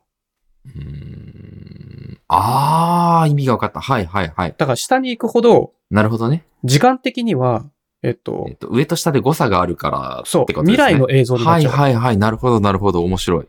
だから画像が歪むのよ。はいはいはい、は高い。速移動してるものってこれれはローリングシャッターっていう、その、あの、ああ、画素を意味が分かった。そういうことか。そう、センサーがいかに画素を読み込むかの方式なるで、ほどローリングシャッターとグローバルシャッターにまず対別される。なるほどね。はいはいはいはい。ちょっと面で、白 い。ロそうでローリングシャッターで高速に画素を読み込めるニコンのはい。素晴らしい機械はある。はいはいはいはいはい。だけど、はいグローバルシャッターはそもそもうん。全画素同時取り込みなんですよなるほどね。そういう意味のグローバルシャッターなんだ。へえ。だからはいはい。絶対に歪まない。ね高速である必要性すらないですね。そういう意味であなのい、要は自分が撮りたいタイミングを撮れるかどうかだけで、うん。へえ。そのセンサーに入ってきた光を上から順番に舐めて、ローはリンいグしながらはいはい。取り込むんじゃなくて、全画素データ一気にデータ化で き、として取り込む。へえ、面白い。はい。その、これが世界初って書いてるんだけど、何が世界初かっていうと、センサーフルサイズでミラーレスカメラに乗っかったのが世界初。へえ。そのシネマカメラとか、はい。その、レッドのコモドとかは、はいもうグローバルシャッターの、あの、なセるンサほーど使っね。てたけど、はいはいいいあれはフルサイズじゃないのよ。はいはいはい。センサーサイズが。ちょっとちっちゃいのよ。はい。だけど、そういうのを使うと、例えばスポーツ動画を撮ってた時にう、んうんうんバットが曲がらない。はいはいはいはい。物理的に曲がってないじゃん。はい。だけど、映像で見ると曲がってるように見える。はいはいはいはい。あれってはい、ローリングシャッターだからなんだけど、あで、これが、あの、来年、あ。うん。 1月に発売されるから、うん、来年。年のパリオリンピックでは、うんみんなこれ使うんじゃねえかって言われてる。へえ。あ、の、これ、でも一般の人は多分買わないのよ。うん。あの、高いし、うん。あの、まだ1世代目だから。はいはいはいはい。まあ確かに。だけど、その、スポーツ写真とか、はいはい。レースの写真とか、まあプロはそね、うい試したくなりますよね。とか、そうのん高速で動くものを、被写体を撮るのを仕事にしてるカカメラマンはいは、はいはいはい。これのメリットがすごいある。へえ。ただ、どっちに転ぶかわかんないよね。絵として、その躍動わ感かがり減まっすたわなかっります。はい。て思うのか、はでも躍動感は多分、シャッタースピードでコントロールすると思うい。のなよ。るほどね。シャッタースピードを確かに確かに。速くして確か、に例えば、ね、8万分の1とかで撮ったら、一瞬だから1ミリも動いてないけど、はい。その、ね、100分の1だったら流れるじゃん、ものは。はいはいはいはい。だから、流れる映像にはなるのよ。なるほどね。いやーただ物は面白ですね曲がってないなるほどね。歪まないいやーなんか昨日なんか会社のこと話してたんだけど、はい。まあ2、3年後、はい。まあ、もっとかかるのかわかんないけど、うん。これ、このテクノロジーのセンサーが、か低価格帯にも降りてきて、2、ん30万のカメラに乗り始めるわけじゃん。うん。もともとそういう流れじゃん。そのはい高級機、そのハイエンドから始まってえ、その廉価版に降りてくるちなみ技にこれ術、がね、まだ値段とかも出てないってことですかドルだと5999ドルで、円だと88万円。おー、はい。だからめちゃめちゃ高いわけじゃないのよ。あーだけどはい。一般の人が使うかって言ったらまあ使わないでしょ。はい、はい。なるほどね。その用途がと、その、と、その、特にスポーツとか高速被写体を撮りたい人は、すっごい使いたいと思うんだろうけど、はい、はい、はあい。えて、その、へし処方機に手を出さなくても。ー。うん、うん、うん。で、これセンサーが変わってるんで、色味も変わってるんじゃないかって言われてて、ちょっと。あー、なるほどね。あとまだ、初号機だからう、んその、ロー撮影ができない、動画のロー撮影ができない、あでー。なんか YouTuber が言ってて、えレビューしてる人がね、はい。まあ、色味を変えやすい映像で撮るっていうのがまだできないみたいな。ああ、なるほどね。はいはいはいはい。そのソニーの色でしか、あの、画素取り込みができないみたいはないはい。のはあるって言ってたんだけど、だそれがこなれてきて、うんまあ、3年後、もっと先なのか、5年かかんのか、うんうん。それが、この、ね、その、一般の価格帯の商品に降りてきた時に、うんが、、うん父の次のカメラの買い時だろうなって思うけど、うん。でもそれでもさ、まあ、用途が違うんだったら、どっちがいいんだろうって、でもまあ、グローバルシャッターの方がき、なんか悪いところが思いつかない。まあ、すうーん、そうね。まあ、もう、うーん、そうね、そうね。こいれ、やーなるほどね。うん。そう。だから、あの、最初に言ったけど、う。うん。その、グローバルシャッターっていうそ存在を知らなかったかうら、ん、うん、うん。うんカメラってこういうもんだって思ってたのは、うん、うん。高速移動する被写体は必ずずれる。だってセンサーは上から操作して光を取り込んうんでうん、デジタルデータにするからっうん、て思ってたけど、うん。それは単に父が無知だっただけで世の中にはローリングシャッターじゃなくてグローバルシャッターっていういうセンサーももう2018年ぐらいにソニーは開発してて、うん、この機械に乗らなかったけどね、カメラにはなってないけど、うん、あって、うんもう昔からその研究開発進んでて、うん、それはもう全画素同時取り込みだからうん。歪みません。うん、なるほどねだ。から、そう、カメラってそういうもんだって思い込んでた父の先入観がぶっ壊れた、この瞬間。うん。ぶれないんだ。で、これぶれないとどういうことかっていうと、フリッカーが起きないってことですよ。うん。フリッカーってあの、蛍光灯の下とかでさ、ああ。テレビとかでもうカメラで撮ってると、はいチはいはいカチカしてる映像あるじゃん。はいはいはい。あれなんでチカチカしてるかっていうと、はいはい蛍光灯がチカチカしてるあのあ、なるほどを、ね。瞬その上から下に操作する順番で撮っはいちゃってはるいから、はいはい。フリッカー現象って起きんだよ。はいはい。瞬その全画素当時、グローバルシャッターだったらフリッカー起きない。うん。光の速さの違いが関係ない。確かに確点滅、点滅が関係なくて、はいはいはいはい。その、100%取れるから、はい。フリッカーは起きないと。なるほどね。面白いですね。とかっていう、いろんなこう、か、今までのカメラで当たり前、フリッカーを、その、回避するためにシャッタースピードを変えてたのよ。はいはいはい。あの動画録画するときって。はい父も変えるんだけど、はいあの、プレビで見て、あ、フリッカー出てんなと思ったら、はいあの、シャッタースピード変えんのよ。はい。あの、蛍光灯とか LED のチカチカと周期をずらすうんうんうんうん。と、フリッカーが起きないからっうん。てやってるんだけど、それ、うんそんなの必要ないみたういんうな。んうんうん。環境じゃなくて、撮りたい絵に合わせたシャッタースピードにするだけでいいみたいな。うんうん。めっちゃすげえじゃん。なんか、脳みそバグりそうなぐらい、なんか考え方が変わってくるわ、みたいな。っん。なるほどてね。思っちゃった。っうん。ていうちょっと技術的な話です。うん。面白い。このカメラが欲しいとかでは全然なくて、はいはいはい。その、そそういう発明があるんだ、みたいうなね。ん。次。これにしよっか。うんうん。オセロの必勝法が見つかった件。ああ、はいはい。これいろいろ話題になってましたね。これさ、はい。あのー、プレファードネットワークの人が趣味でやって、うん。こう、まあ、査読されてる論文じゃないとはいえ、うんうんうん。オセロは、前提条件としては、うん。双方が常に最善手を打ったら100必ず引き分けるっていうことを証明したんだよね。はい。まあ、じ現実問題そんなことはできないんうだんけうど、んうん。その、だから弱解決って言ってるんだよね。うんうんうん必勝法があるわけではないっていう。うん強解決ではなく弱解決でありますみたいな、うんその、っていう論文なんだけど、うん。はい。 8×8 じゃん、オセロって。はい。解けてなかったんだ。ああ、そうね。逆にうんうんうんうんうん。なんか、白と黒じゃんはい。で、ひっくり返るじゃん、はい。他にルールが特にないじゃん、うん。その、ひっくり返せるところにしか打てない。うん。ないんだったら、スキップ、パス、はしかルールがないじゃんと思うと、なんか、もっと解けてるもんだと思ってたけど、うん。でも、なんていうか、うんうんうん。そうですね。僕も確かに。でもやっぱ計算量はすごい量だから、うん、そう、ね。やっぱ解くのは大変みたいで、でもこれってすごいですよね。その、何がすごいかって、その弱解決、要はゲームとしてすごいなって思ったんですよ。こんなシンプルなゲームで、手、手数も少ないのに、うん。その、引き分けになるんですよ。実はどっちが有利だったみたいな話がないっていうのってすごくないですかこれすごいんだよね。だから、あの、一般的には、えっと、先手後手有有利と利なのかか、なそう、後手有利とか、いろいろ出、出がちじゃないですか。その、オセロの場合、そうそうそうそう。特にそう。後手勝ちの局面が圧倒的に多いんだって、そう。でも実は、一緒。そうんっていうところが僕はこれね、あ、オセロっていうゲームはそのすごく奥深いんだなって逆に思いましたけどね、これ見てだか。ら人間には、あの、人間にはちょうどいい遊びなんだよね、そうそうそうそうそうそう、素晴らしいなと思っバて。ランスとしてそう。ね。で、ルールは本当に最初に知らないとないのシンプルね。3つぐらいしかルールないんで、うん。すごい優秀なゲームなんだと思って、ちそょう、っだからと。これ考えた人天才だよいねや、そう考えると天ね天才ですよ、本当に。だって、え、ひっくり返すところ、せるところにしか打てない、ひっくり返す、そうえっ、と、順番に打つ、ううんん。と、で手がなかったらパス。パスで多ければ勝ちだけだから、もうすごいシンプルうんそれだけなんですよすごいんですそよれだけなんだよねはい。すごいよね。オセロのルールはすごいんだけど天。才だったっていう話ですよ。で、これがさ、昨日会社のこと話してたらまた、はい。経済学ですよね、あれぼって言ってて、何を言ってるんですか、会社の子。 誰ですか、それは。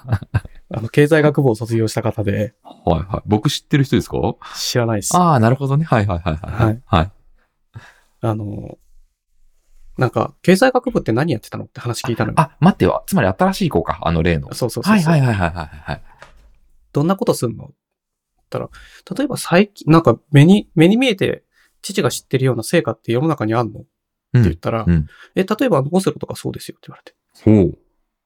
みたいな。うん。ゲーム理論と統計がちょっと重なってる領域ですみたいな。あー統計をもうほぼほぼ経済学だっていうふうに言ってるってことですかそう、ソロあって。あ、なるほどね。で、なんかこう、枝刈りとかしてんじゃん。確率を削ぐために。はあ、はあはあはあ、これ。も。はい。あとなんか、そう、経済学のやつを、もうなんか使ってるって論文にも書いてありました。ああ、なるほど、なるほど。だから、そういう根本的、なるほどね。はいはいはいはい。で、ちょっと待って、ゲーム理論って経済なんですかって言ったら、うんゲーム理論経済ですねって言わなれるてほ、どね。うおーみたいな、うんなんかイメージをうん心理学かなって思っちゃった。ああ、なるほどね。はいはいはい。でも、魚屋が行動経済学みたいなジャンルもあって、はいはいはいはい。なるほどね。人間は必ず最善手を打つわけじゃない、はいっていうはいはいはい。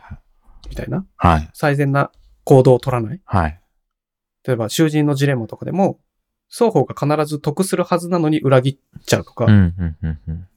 そういうのが発生する、そのゲーム理論はうん経済学の一つですよ、みうたいんな。うんうんマジかよみたいな。うんうんうんちょっと賢くなった、みたういな。んうんうんうんうんだからオセロ、これの秘書法の話もなんかうん、そこに繋がるんだってって言われて、面白いですね。うん、ちょっとびっくりしちゃった。うん。で、まあ今ちょっとフリッカーの話したじゃん、そういや、蛍光灯で、うんあ、はい。カメラで。はい。これのニュースがあったのを思い出した。えーこれ、日本経済新聞。蛍光灯27年末の製造禁止。はいはい。見ました見ました。水銀、水銀規制の水俣条約会議。はいはいはいはい。これでまあも、今時、あれだな。ニュースは見れないな。ログインしてないと。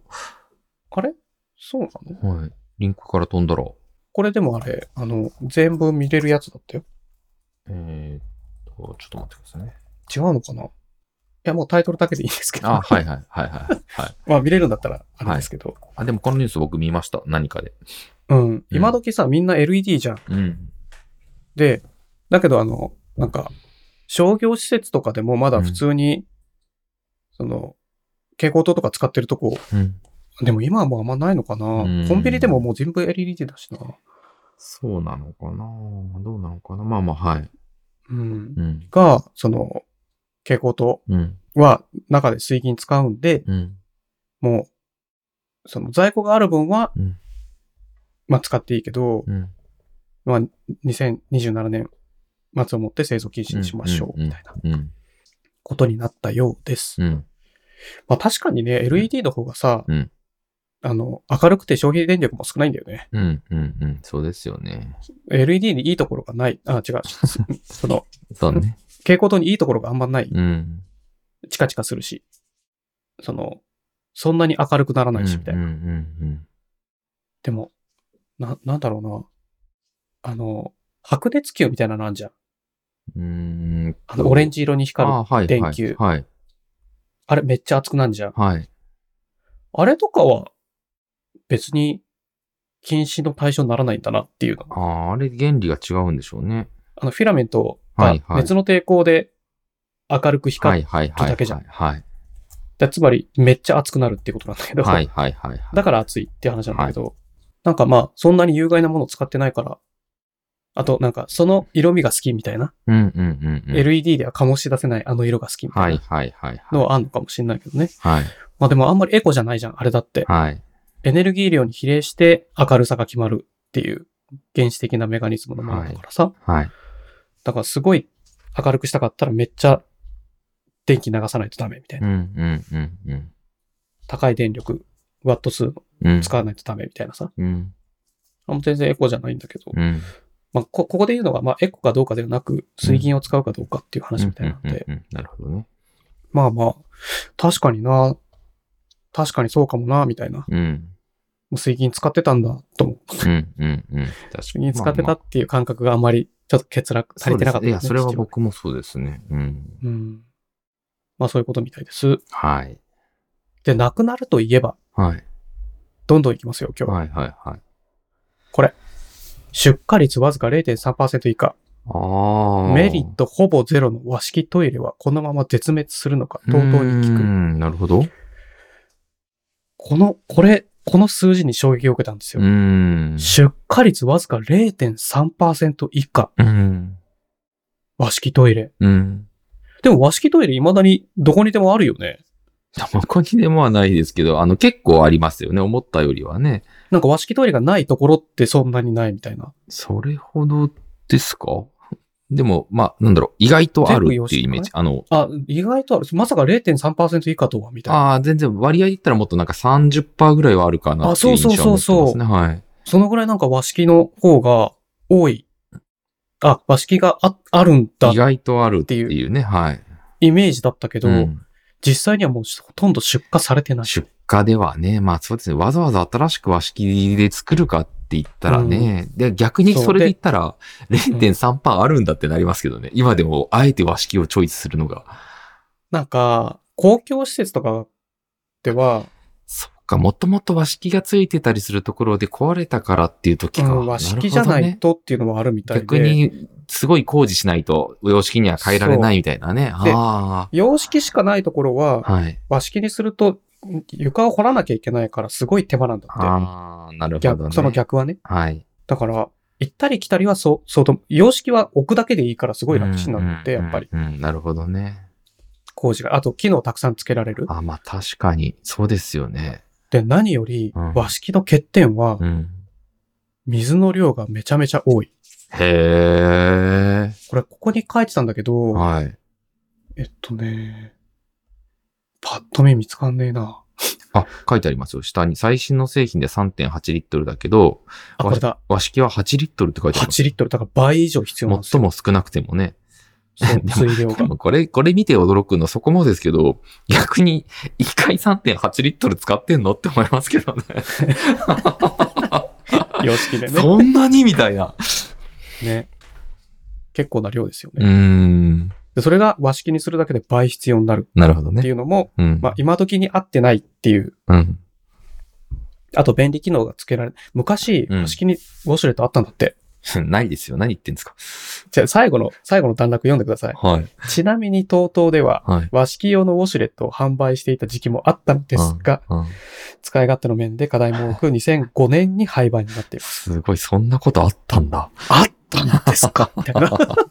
面白いですね。 和式ウォシュレットってすごいな、みたいすごい。すごいけど、これ、あの、TOTO さんが偉いですよね。ちゃんと今でもまだそうそういうちっちゃい需要のためにメーカーとしてな。そう。作り続けてるっていうのがね。だって LINE 残すだけの方がそコスうトそ高うじゃん。そう。それでもやり続けるっていうのは、そのメーカーとしてのね、やっぱその、うん。だからまあ、責務といいますか。今のそのはい。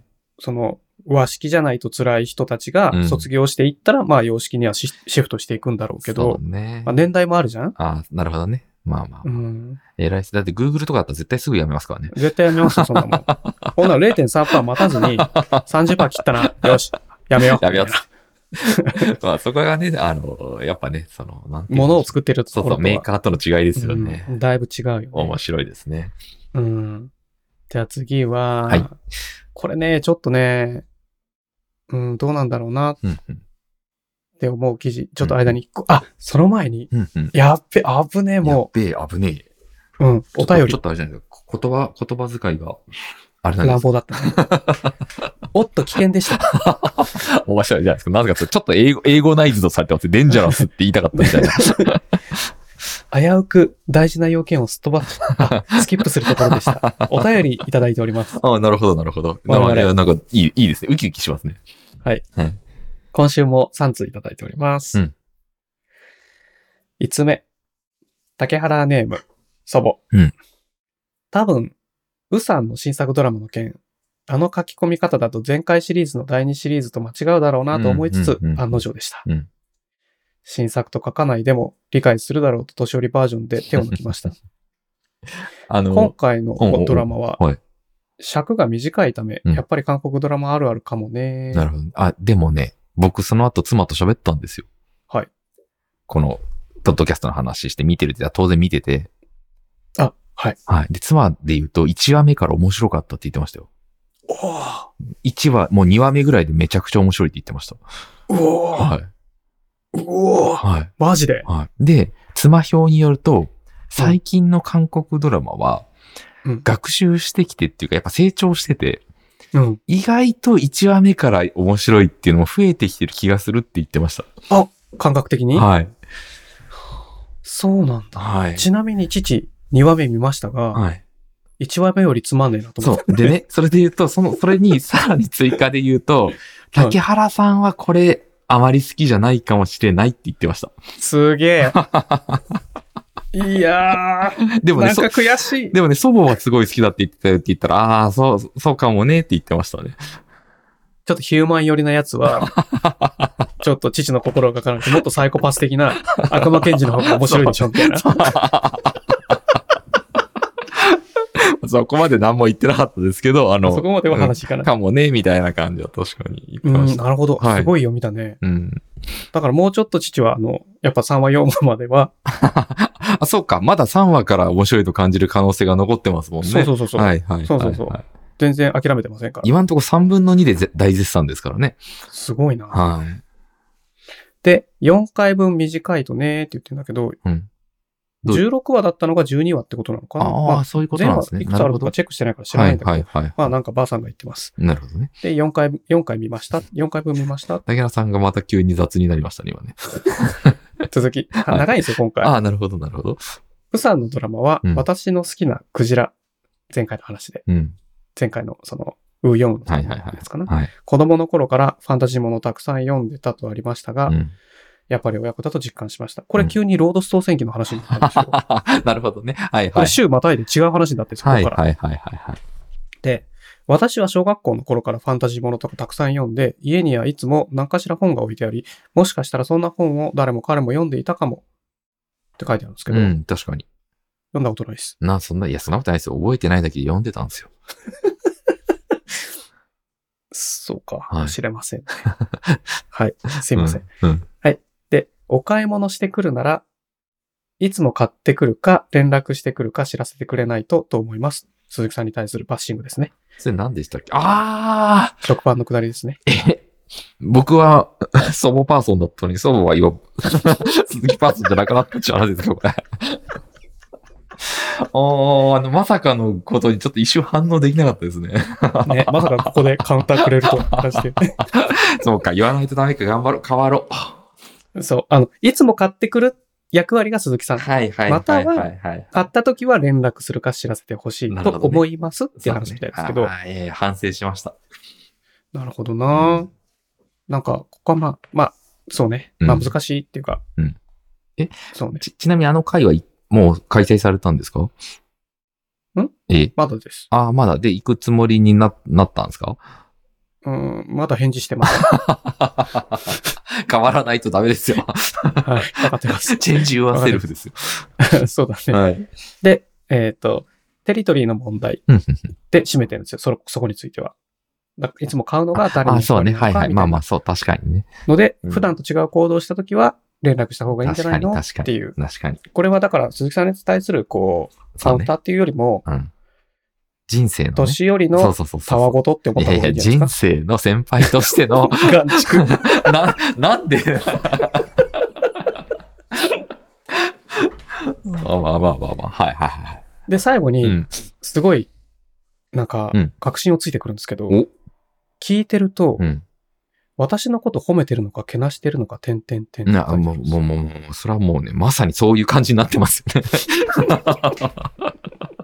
あ一通目はそれで終わってます。うん。なるほどね。で、二通目。うんえー竹原ネーム祖母さん。うんうんうん今回は間違いないと思うけど、わからないから見直ししたいけど、それはできない何の話でしたっけうん、全然わかん ない。これなんだろうね。なんかあったかな見た直しひょっとしたら、一通目が長かったから、はい。長かった送ったやつを自分でももう一回確認できますかあってあいうー、そうだ、そう、そうかも。話なのかなかもね。これ、はい。あの、投稿してくれた人のメールアドレスを入力させるっていう機能があるのよ。うんうんうん。その、お便りくれる人にメールアドレスの入力をうんしてもはい絶対必須にさせるはい。っていうモードもあんのよ。はい。そうするとその人にも投稿した内容送れんのよ。ああ、こういう内容で投稿を受け付けましたよ、みたいな、ね。そうそうそうそうはいはいはいはい。送れんのよ。はってい。いう機能もあんのよ。はい。メールアドレス入れるのめんどくさくなめいんと思どっくさいてでやすめね。たたんですよ確かに確かに。いやいや、ない方がいいですよ。そう。なんか、はでもそれがないとでできないじゃん。い、そうね。誰が送ったかわかんうないし。ん。だから、その機能を外してるんで申し訳ないけど、うんまた、また、うん。さらに言うとう、んこういう内容であれうばん、 LINE でよくないいやいや、それで言ったら竹原さんあれですよその投稿してくれた時に、うん投稿を受け付けたって竹原さんが分かったら、竹原さんが LINE で投稿を受け付けましたって送ればいいんですよ。画面に出てんだよ。いやいや、でも LINE でもう一回送るんですよ。こう、安心感のなんためでにファックス届きましたか 電話みたいなことやらなきゃいけないんだよ。どこの昭和のど根性事務所だよみたいな。まあまあまあまあ。はいうん。で、3通目。うんラジオネラジオネーム、違うわ。竹原ネーム祖母、うん。悪魔判事、うんチソンさんのドラマ、キルミーヒールミーやら被告人、見たことあるおう。あ、違う、見たことあるって言われたのかうんうんうんな。んどっちなんだろうびっくりマーククエスチョンってどっちどっちもですね。ねあの、ビッグマークエスチョン、僕の認識だと、え、うん見たこと、どっちかわかんないんですけど、あやるあるみみたたいいなな。はい。つつまり、勢いの強い疑問系じゃないですか。っぱこっちに対する疑問、それとも己に対する疑問なのまあ、祖母さんはほら自分のことしか喋らないからさ、いや、もうもう、忘れちゃったのかなみたいな。そこは大丈夫ですよ。あの、そんな大丈に。夫はい。じゃあこれ、はいじゃあ父に対すあるの、父と鈴木さんに対する、たはいあの、質問お便りってあ、いもう、う、もう、それよりはね、あの、あれです。マガジンパーソンなんですよ、多分。マガジンパーソン。は何の雑誌かいい。少年マガジンってびっくりハテナをめちゃくちゃ、こう、かそうな書んくっだ。ていうあの時代がありませんでした。ぶっ込みのタクとか、GTO とかの時代ですけど。その時代読んでないんであすあ、よ。もうね、マガジンって言ったらびっくりハテナだったんですよ。そうなんだ。はなるほどな。まあ、ちなみに、はいチソンさんって言ってるけど、うんこれ、お便り見たときに、い。はい。ばあさんボケたのかって思ったんだよね。チソンさんって誰なんだみたいな。ふんふんふんふんふんキルミー、ヒールミー。うん。何の話をしてんだふんふんふん被告人になって初めて、うんあ、俳優さんの名前のうん。ドラマの名前を列挙してるんだって思ったのよ。いや、それはもう最初からそうですよ。チソンさんって出てきてないじゃんと思ったわけ。 ああ、はいはいはいはい。はいで、チソンさんって俳優の名前なのね。はいはいはで、だから最初全然意味わかんなくて、いはい。はい。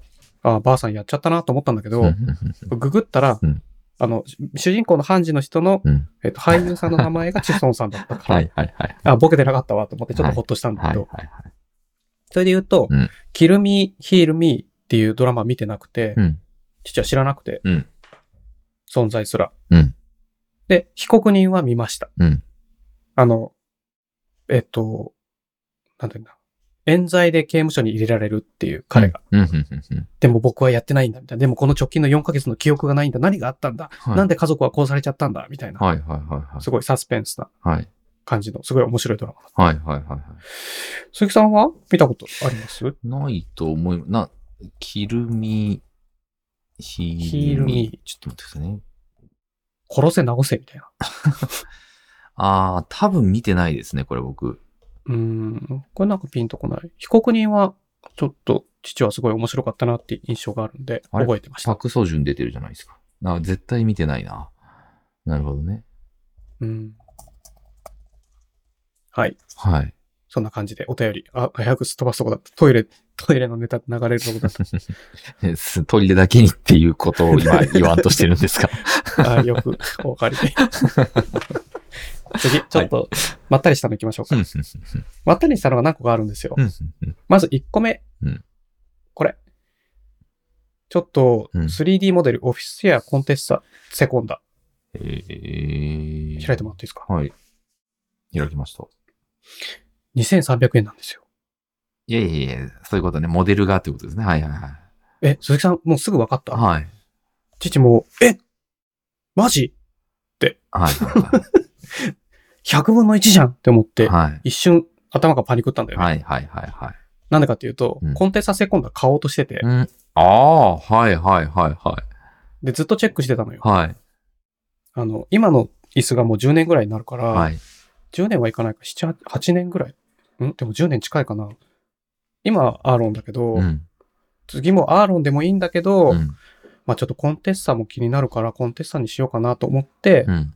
あの、息子と一回椅子座りに行った回っていうのをやったっていう話を前にしたんだけあど、あ、はいはい。その時にコンテストセコンダ、はい。このモデルね。はい。あ、これにしようかなって思ってたんだよね。なるほど。で、まだ買ってないんだけど、うん。で、そのコンテストだいたい20万くらいすんのよ。うん。で、これ2300円じゃん。うん。来たこれと思ったんだけど、うん。うん。いや、そんなわけない、そんなわけないってちゃんと本文読んだら、うん。さだから最初、鈴木さんみたいに、うんあ、これモデルですよねって俺思ってなかったのよ、父は。はいはいはいはい。で、ちゃんと読ん だら VR チャット用の、まあまあ。あの、3D データだったっていう。あいや、あの、なんでしょうね。いわゆる詐欺サイトでもこの値段付けにはしないですよね。 そうですか。怪しすぎすぎて。 そうですか。うてか逆に言うと何よりモデルデータ2300円もすんのみたいな。ん。そうね、なるほどね。まあまあまあまでもさ、最近その絵を描く人のあ。、うん。その、仕事のもらい手が VTuber が多いみたいな、ああ。発注元がはいはいはみたいなことをどっかでなんか書いてる人がいて、い。うん。あ、そっちにも需要があるんだ、みたいな。なるほどね。その、コンテンツの中の絵に使うデータを書いてもらう。はいはいはいはい。確かにな、みたいな。そういう切り口もあるんだ、みたいなね。えみたいな話でした。うんコンテスタ、そろそろか。次。うんこれね、びっくり。うんおじさんの次はおばさん構文がやり玉うんうんにう、ん LINE をめぐる世代間ギャップの背景。ーうん。鈴木さん、おじさん構文ご存知あのー知ってます。あの、なんかすごく長くて、みたいなね、いくつかそう条件ありますよね。はい。そうそうそう。おじさん構文の特徴としては、聞かれもしない近況報告をしたり、ああ、そうそうそうそうそうそうそうその女性に対しては遠回しに下心を覗かしたりするのが特徴とされる遠回しだろうが、下心覗かせたらアウトですけどね。と。で、でなんかこう、絵文字とか、はい。あとやっぱ、句読点が多い。ああ、はいはいはいはいはい。で、やっぱりそれなりに長文。うんうんうんうん。なんかな、ちゃん付けをしがち、みたいなのかな、うんこ の、いや、面白いな。記事聞かれもしない近況報告をしたりって面白いですよね。うん。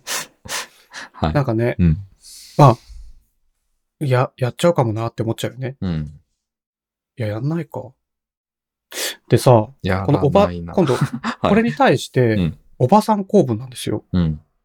で、おばさん公文も、この写真の例では、うんやっぱ長文なんですよ。うん。で、特徴としてはやっぱり絵文字が多くてう、ん。で、うーん、なんだろう。あ、母音うん。あいうえおがうん。小文字になることがちょいちょいある。ああ、はい。おはようのおおが小文字とか、はいはいはい。ちっちゃいおとか、はい。その、などうかなーの、なの後にはい。ちっちゃいあがついてるとはいはいはいか、はい。なるほどね。よろしくお願いしますの、ますだけカタカナとかはいはいはいはい。っていう、その、特徴があるんだって。うん。これめっちゃよく見んなと思って。うん確かに確かに。うちの妻やって た。当然父にはしないよ。その、我々の間ではもっと短いコミュニケーションで、そうですね。りみたいなね。そう、あ、 理はないけど理、あ息子からはそれが来る。り、あ。うん。息子からはそれが来る。理はいって。ちゃ了解ぐらいちゃんと言えや、みたいな。あの、仕事の人にやり取りしてるメールとか、多分にこれで悪意がと含まれてないか確認してって言われることがあるから、はいはいはいはあの、変に読み違えないかい。なるほど。の時見ると、うん。それ思い出すと、うんこれがおばさん公文か、みたいな。なるほどね。まあ確かに話になるんですけどわかるなはいはいはい。でも、なんか、それがおばさん公文ってな、名付けるうんのも、うん。なんか気持ち悪さも感じる。ああ。まあ、おじさん公文つって、なんかうんおじさんをバカにする文化っていうのはあるじゃん。うん、うん、うんうん。なんかそれも気持ち悪いとは思うけどう、んうんうんうんおばさん公文って命名する必要ありますみたいな。ああ、なんか、あ。うん。なんていうの、うん昭和スタイルと同じ意味だと思うんだけど、はいはいはいはあ昭和じゃねえのか。まあ、わかんないけど。で、その次の記事見てもらっていいい。はい。トギャッターに今度まとめられた、はい揶揄されてるおばさん公文は、読み手が怖がったり誤解したりしないよう努力しまくった結晶なので、悲しきモンスターみたいな気持ちになっああ、なるほどね。はいはいはいはい。ていう、その、おばさん公文っていうのが、これも面白いですそうこねう。やって記事で取り上げたことに対して、おばさんがめっちゃ言い訳かますんですよ。うん。で、それが、うんそういうふうに言われると悲しいんだわ、おばさんは。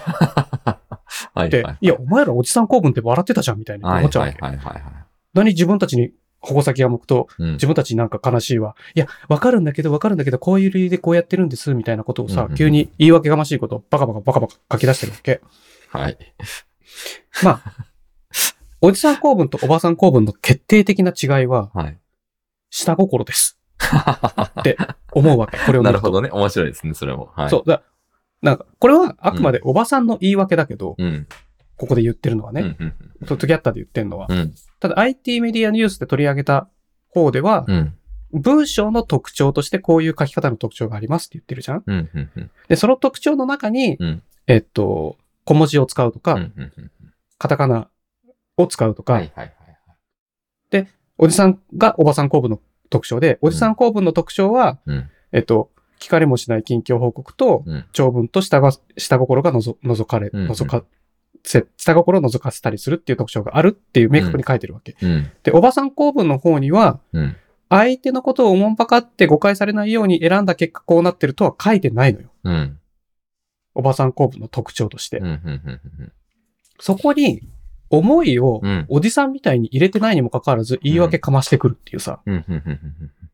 なんか、ここに賛同する気持ちは、ん人としては理解できるよ。うん。確かにこの相手に誤解されないようにやってるんだよねっていう、うん。こう、ところを、うん。えたつまり正論をぶっこんかますと、うん。あ、その正論は正しいコミュニケーションの取取り方ですねうん。って思うけど、うん。おじさん公文、おばさん公文っていうレッテル貼りに対して、うんおばさん側だけ正論吐いて、私たちはそんな風に言われるのちょっと悲しいわっていうのは、うん。ちゃんちゃらおかしい。まあまあ、はい。はいはいはいはい。いやいや、もう、はいはい。言いたいことなんとなく伝わってくれればわそかれでいりい。ますよ。であのも、それ以ね、上の意味もないんで。いやもう、とにかくね、ネットっていうものはですね、こうだ、って、おじさん公文だって相手に嫌な思いをさせたくないがゆえにやってるでしょ、これ。絵文字使ったりってことよ。うん、まあ、寄せ、寄せようとしたんですよね、元はね。そうそう。そで、の、はい。僕はこう、きっと僕は今ちょっと今日は肌寒いって感じるから、風邪ひかないように気をつけてねそうってそうそうそういうのが、気持ち悪いおじさん公文だって言われたことに対して、おじさんは傷つきましたよね、きっ とね。どうなんかな。まあ、父は妻に対してそういうメッセージはやりとりしないけど、はいはいはいはい。しないけど、うんその、同じじゃんって思うわけ。まあね、はいはいはい。なのに、はい肩や被害者ずらするって何なのみたいな。いや、言うたらね、もうこういうの何でもこうですからね、本当にこうジーンズ、ファッションで言ったらですよ、はい。こうジーンズがなんかこうしばらく最近ダサいって言われたけど流行り出しましたとか、黒スキニーでしょうみたいなこと言ってたら、この黒スキニーなんてもうやばいっしょみたいになったりするわけですよ。まあ、ファッションはさ、はい踊らせてるだけだかそらう、そう、で回る自わけで分すよ、がない人が、何十年最。自分がないい人がうん、他が、他の人が作ったブランドかとかラベルに乗っかって、うん。その、おしゃれっしょ、みたいな、そうそう。存在しない価値をうんアピールし合ってるだけの、でなんかマウンティングだから。で、この構文っていうのを、 構文っていうのをもう一緒ですからね。一緒、ちょっと、ちょっと一旦否定してもらって いいいやいや、もういいかなと思って。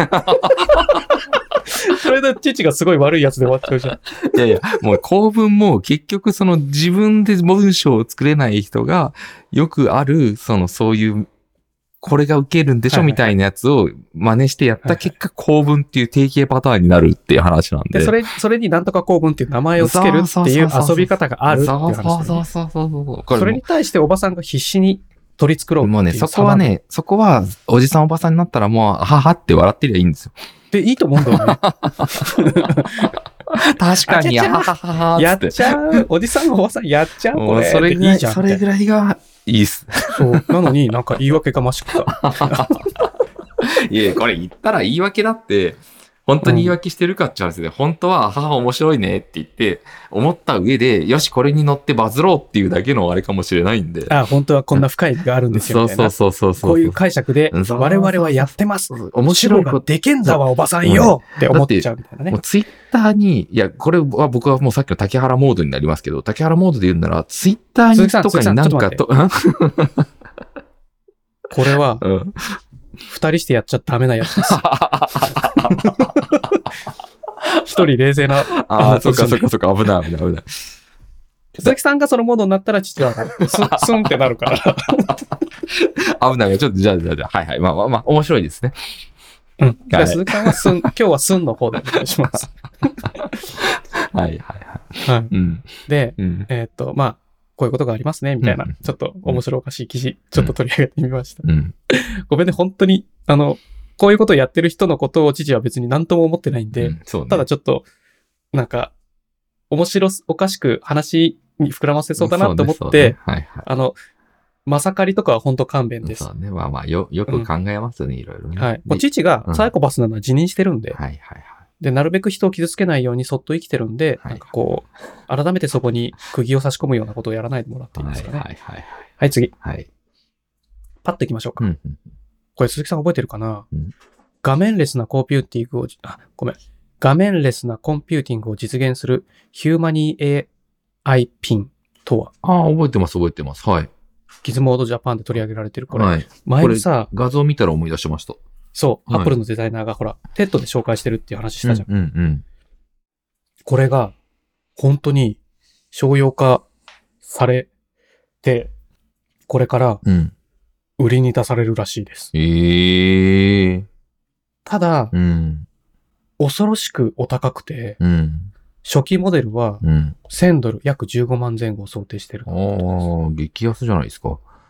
スマホより高くないいや、スマホも20万からなんで。あ、そういうことか。ちょっと安くしてるのか。 はい。逆にはい。逆に安い。 はい。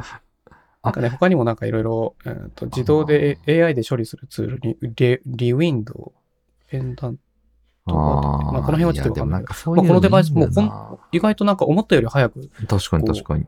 うん。この実実用化というか、実製品としてうん。大量生産に持ち込めるレベルにいたんだっていうのがちょっとびっくりした。かに。すごいですねうん。これも、鈴木さん3回目いやいやいや、全な、何の話ですか聞こえない間に4回目があったよう でした。これも面白い話ですね。そう、そうですね。ただね、ちょっと高い からあ、あ、そうね。その可能性は感じ、すごい感じるんだけど、うん。デバイスのうんその新たな使い方、うんそのヒューマンインターフェース、んうんなんていうの ?UI としての、うんその新しい発明じゃない、うん。として、うんその魅力は感じるけど、どのぐらいのこう自分の生活に入り込んで、自分にむ合ってるかっていうのが、うんちょっと気軽に試せる値段ではないなっていうのがちょっとうん。難しいなって思ったね。うん。でもすごい興味あるんで、げ実物があったらちょっと遊んでみたいといううか、ん使ってみたい確くかに確かにはある。うん。次。うんこれね、最近父日記書いてるじゃん。うん。うん。うん鈴木さん日記書いてますいや書いてな産いです業日記。ああ、まあ、数ヶ一月行日記に一遍、数ヶ月に一遍書いてますね。あーあんまり発展してないね。はい。それぐらいでいいんです。はい。デイリーポータル Z。はい5秒のことを200字かけて書く。古賀さんの日記の書き方。うん。これ、パッて開くと、うん。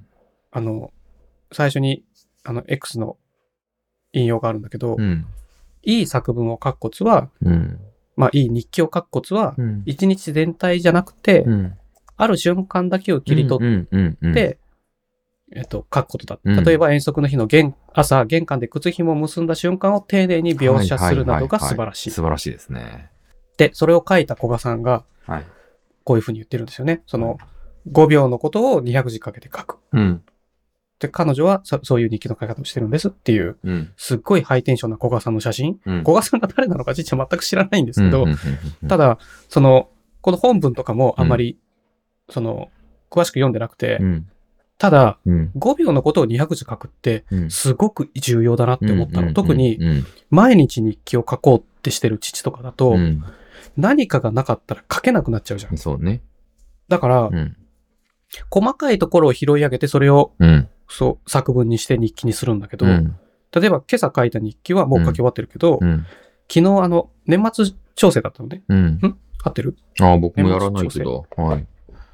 年末調整の資料書いてたのね、昨日。はで、それは今、うちオンラインでやってるから、い。はい。で、先週ぐらいから、うん。まず 1, 一通目、年末調整してねって来てメールが。はい。そこから2通、あの、リマインダー届いてるんですよ。はい。で、それずっとめんどくさいから無視してたけど、はい。そろそろ3通目だからやばいなと思って昨日やって、うん。なんか資料とかいろいろ準備して書き終わりましたっていうのを日記にしたのよ。うん。うん。でも、普通にやったら、昨日年末調整しましたで終わりじゃん。うん。うん。うん。そ、それをいかに話を膨らましてう、ん。うん。こう、日記の分量にするかみたいなのをうんやればうん、何かしらなんかあるじゃん。うんうんそのちっちゃい出来事って毎日。うんうんうんうんそれを拾えるようになればいいっていうのをこの記事を見て、確かに。あの、ちょっと、もっと意識してそうしよいや思っー、たすごいですね。うのと、はあの、TikTok に前コメントくれた人でい。、はい。発音はいいけどう、ん文章のストラクチャーがちょっとなっていう、ほうほうほう。もっと改善できるところがあるよみたいにコメントしてくれた人がいたのよ。はい。なんかアドバイスありがとう。でも具体的にどうやったらいいかわかんないからちょっと教えてくれるって言って、それからなんか一週間ぐらい落とさなかっはい。たから、はい。もうメメッセージ来ないだろうなと思ったら、はい。メッセージ来て、はもっとシンプルに書いた方がいいと思います。はいはいはいはいはい。っっていうのを、すごく、あの、二二回ぐらいのメッセージに分けて書いてくれてて、はい。シンプルか。だからちょっとやっぱ、なんか冗長っていうわけじゃないけど、うん。くどい言い回しになってる。うんうんなんか、例えば、父のよくやりがちなのが、うんうん例えばさっきの話だと、うん昨日確定申告をしました。うんなので、昨日書類を準備するあのあ、がわ大か変るでか。した。それ僕もめっちゃやります。そう、また最後にイエスだけやもるやうる一回つけちゃうんだよ。わかるわかる。いらないんだよね。あと、まあ、確定申告で、さらにその書類を書くって当たり前なんで、そこそもそもいらないでしょってなるんですよね。そう、確定申告してるんだから、。そうそうそう そうそれは書いてあるし書類を集めなきゃいけなくて、書類をまず準備しました、うん昨日。めっみちたゃいなわかるで、はいまたイエスだけって書いちゃうとかわさ。かるわかる。で、一回説明した、なんか、名詞の説明文をうん。違う段落でもう一回持ってきちゃうとああ、か。わかるわかる。もう一途でいいみたいな。はいはいはいはいはいなんか、そういうのも、なんか、もうちょっとシンプルに。はい。はいで、それをこの間ソフィーに相談したら、はい。なんか、やっぱ、フィロソフィーっていうか、英語のフィロソフィーみたいな感じはいではいって言われて、はい。その、英語にはやっぱそういう、そういう文化っていうか、文章の構成の仕方があるから、うん。その、文法的に正しくても、うん。あの、きっちり伝わりに、なんか上調だなって感じたり、めんどくさいなって感じはいるはいは部分い。が出てくるよ、みたいな。はい。だ in my mind, in my mind とかって言わなくても、うん。 it's myself で、myself で伝わるよとか、ああ、はいはいはい。あ、そうなんだ。う。はい。はい myself でいいんだ、それ、みたいな。はいはいはい。そう思ってたって言わなくても、う。うん。 it myself みたいな。あであ、なるほどね。それが私自身です。はいはいはい。だけでも。伝わりますって言わはれいて、はい、確かに。一個の単語で済むじゃんみたいなとか。はいはいはい。マジか、。みたいな。うん。英語やべえ、みたいな。うん。とかね。うん。あって、そっか、シンプルに話を、短い話を大きく引き伸ばせるようにすれば、うん。習慣化がもうちょっとこう効率よくできるかもって思ったきっかけになった記事です、これ。なるほどなるほど。ちなみにめっちゃ最近の記事ですけど。 うん。面白い。うん。あと最後。うん。あと3分。どれにしようかな。えっと、うん。えっと、えっと、なんかね、いううん。ーん、これ、これ話が長くなりそうだなうん。短いやつありますよ。あ、じゃあこれ。んあ、やべ、これもやべ、これもダメだ。話がめっちゃ長くなる。えっと、え、どれ短いやつ。 それのつもりだったんですけ ど。じゃあそれ行こう。はい。これ、ヤフーニュース。頭がおかしくなりそう。うん9時、17時勤務のハードさに、うん新社会人が涙の訴え。うん。これ見読んだ。呼びましたね、これ。こいてか、つ、なんかテレビのニュースでやってたような気がすんな。違うかマなジでごめんなさい、違うか学も。校生活を終え、社会に出て働き始めた時には、うん生活スタイルの変化や学生時代との差を実感し、驚いたり戸惑ったりする人も少なくありません。うん。そんな中、うんえー去る10月19日、うんブリエルさんが動画のキャプションに、うんうん。 9時17時で仕事をしてどうやって自分の時間を確保するのと綴った動画を投稿、うんガブリエルさんは新社会人として働き出したことに対する気持ちを動揺した様子で訴えました。うん涙ながらに、うんうんうんもう仕事辞めちゃえばうん。まあまあ、それでいいと思うんですもようね。は働くことに向いてない。ああ、そうそうそうそう。あとはまあ、その、うんもっとね、短く働ける仕そうそ事うをすればいいんで。で、その代わり貧しく生きろ。まあ、か、自分のバリューをね、増やすか、そうそうそうそうの二択なんで、もうそれだけですよ、もこうれは。そそれだけだうよ。んそれもうもをう社同会じがでおすかしいみたいな話にでかくすんな。ああ、いい、いい、とマイセルフです。うん。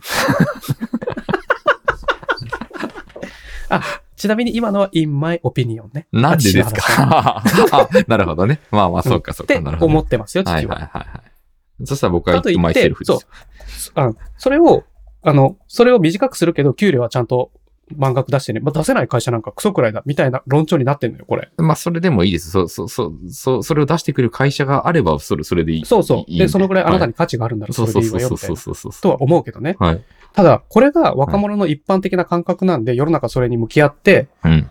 その会社とか、うんもう9時5時で働くとかちょっと今時ないよねっていうのをはいはい常識にしようと仕掛かってるこの人たちが気持ち悪い。その後のトゥギャッタまあーまあまの。あ、あの記事、別に既存のその会社っていう枠じゃなくて、自分たちで作っうんてやっ自た分らいたいんちでですやよ。って、 そう、自分たちでやって、まあ稼げなかったら貧しく生きていけばいいんじゃないそうそうそうそうあまあ貧しくっていうか、えっと、質素に生きていけばいいんじゃでない稼げりゃもう、そ、それ、本当にそれが素晴らしければ、そういうふうに世の中もまあなるんでね、そこまでだったらそうそうもう、そあの、既存に乗る必要はないっすな、もう。う。ないよないよ。自分でやりたいようにやればいいなんもよな。その通りです。うんもう世の完中全にに文句言う前に、やることやってから言ってみれば、みいたいや、もうな。完全に僕はもう竹原パーソンですよ。んどうしたどどうした急に。いやいや、もうここはもう今ね、99.9%ですよ。一致率。一致率っていうか、なんつうあか。、今、こシンのク件ロに率。関しシンて。ク ロ率。この記事に関してはめっちゃシンクロしてるじゃん。もう、もう、すげえ意もう外、今もうも、もげてますよ。僕の首は。これさ、これ、今年1じゃないこのシンクロ 率。あ 確かに意外とずれますもんね。 鈴木さん、今週もいい時間なんで。はい。はい、お疲れ様。はい、お疲れ様です。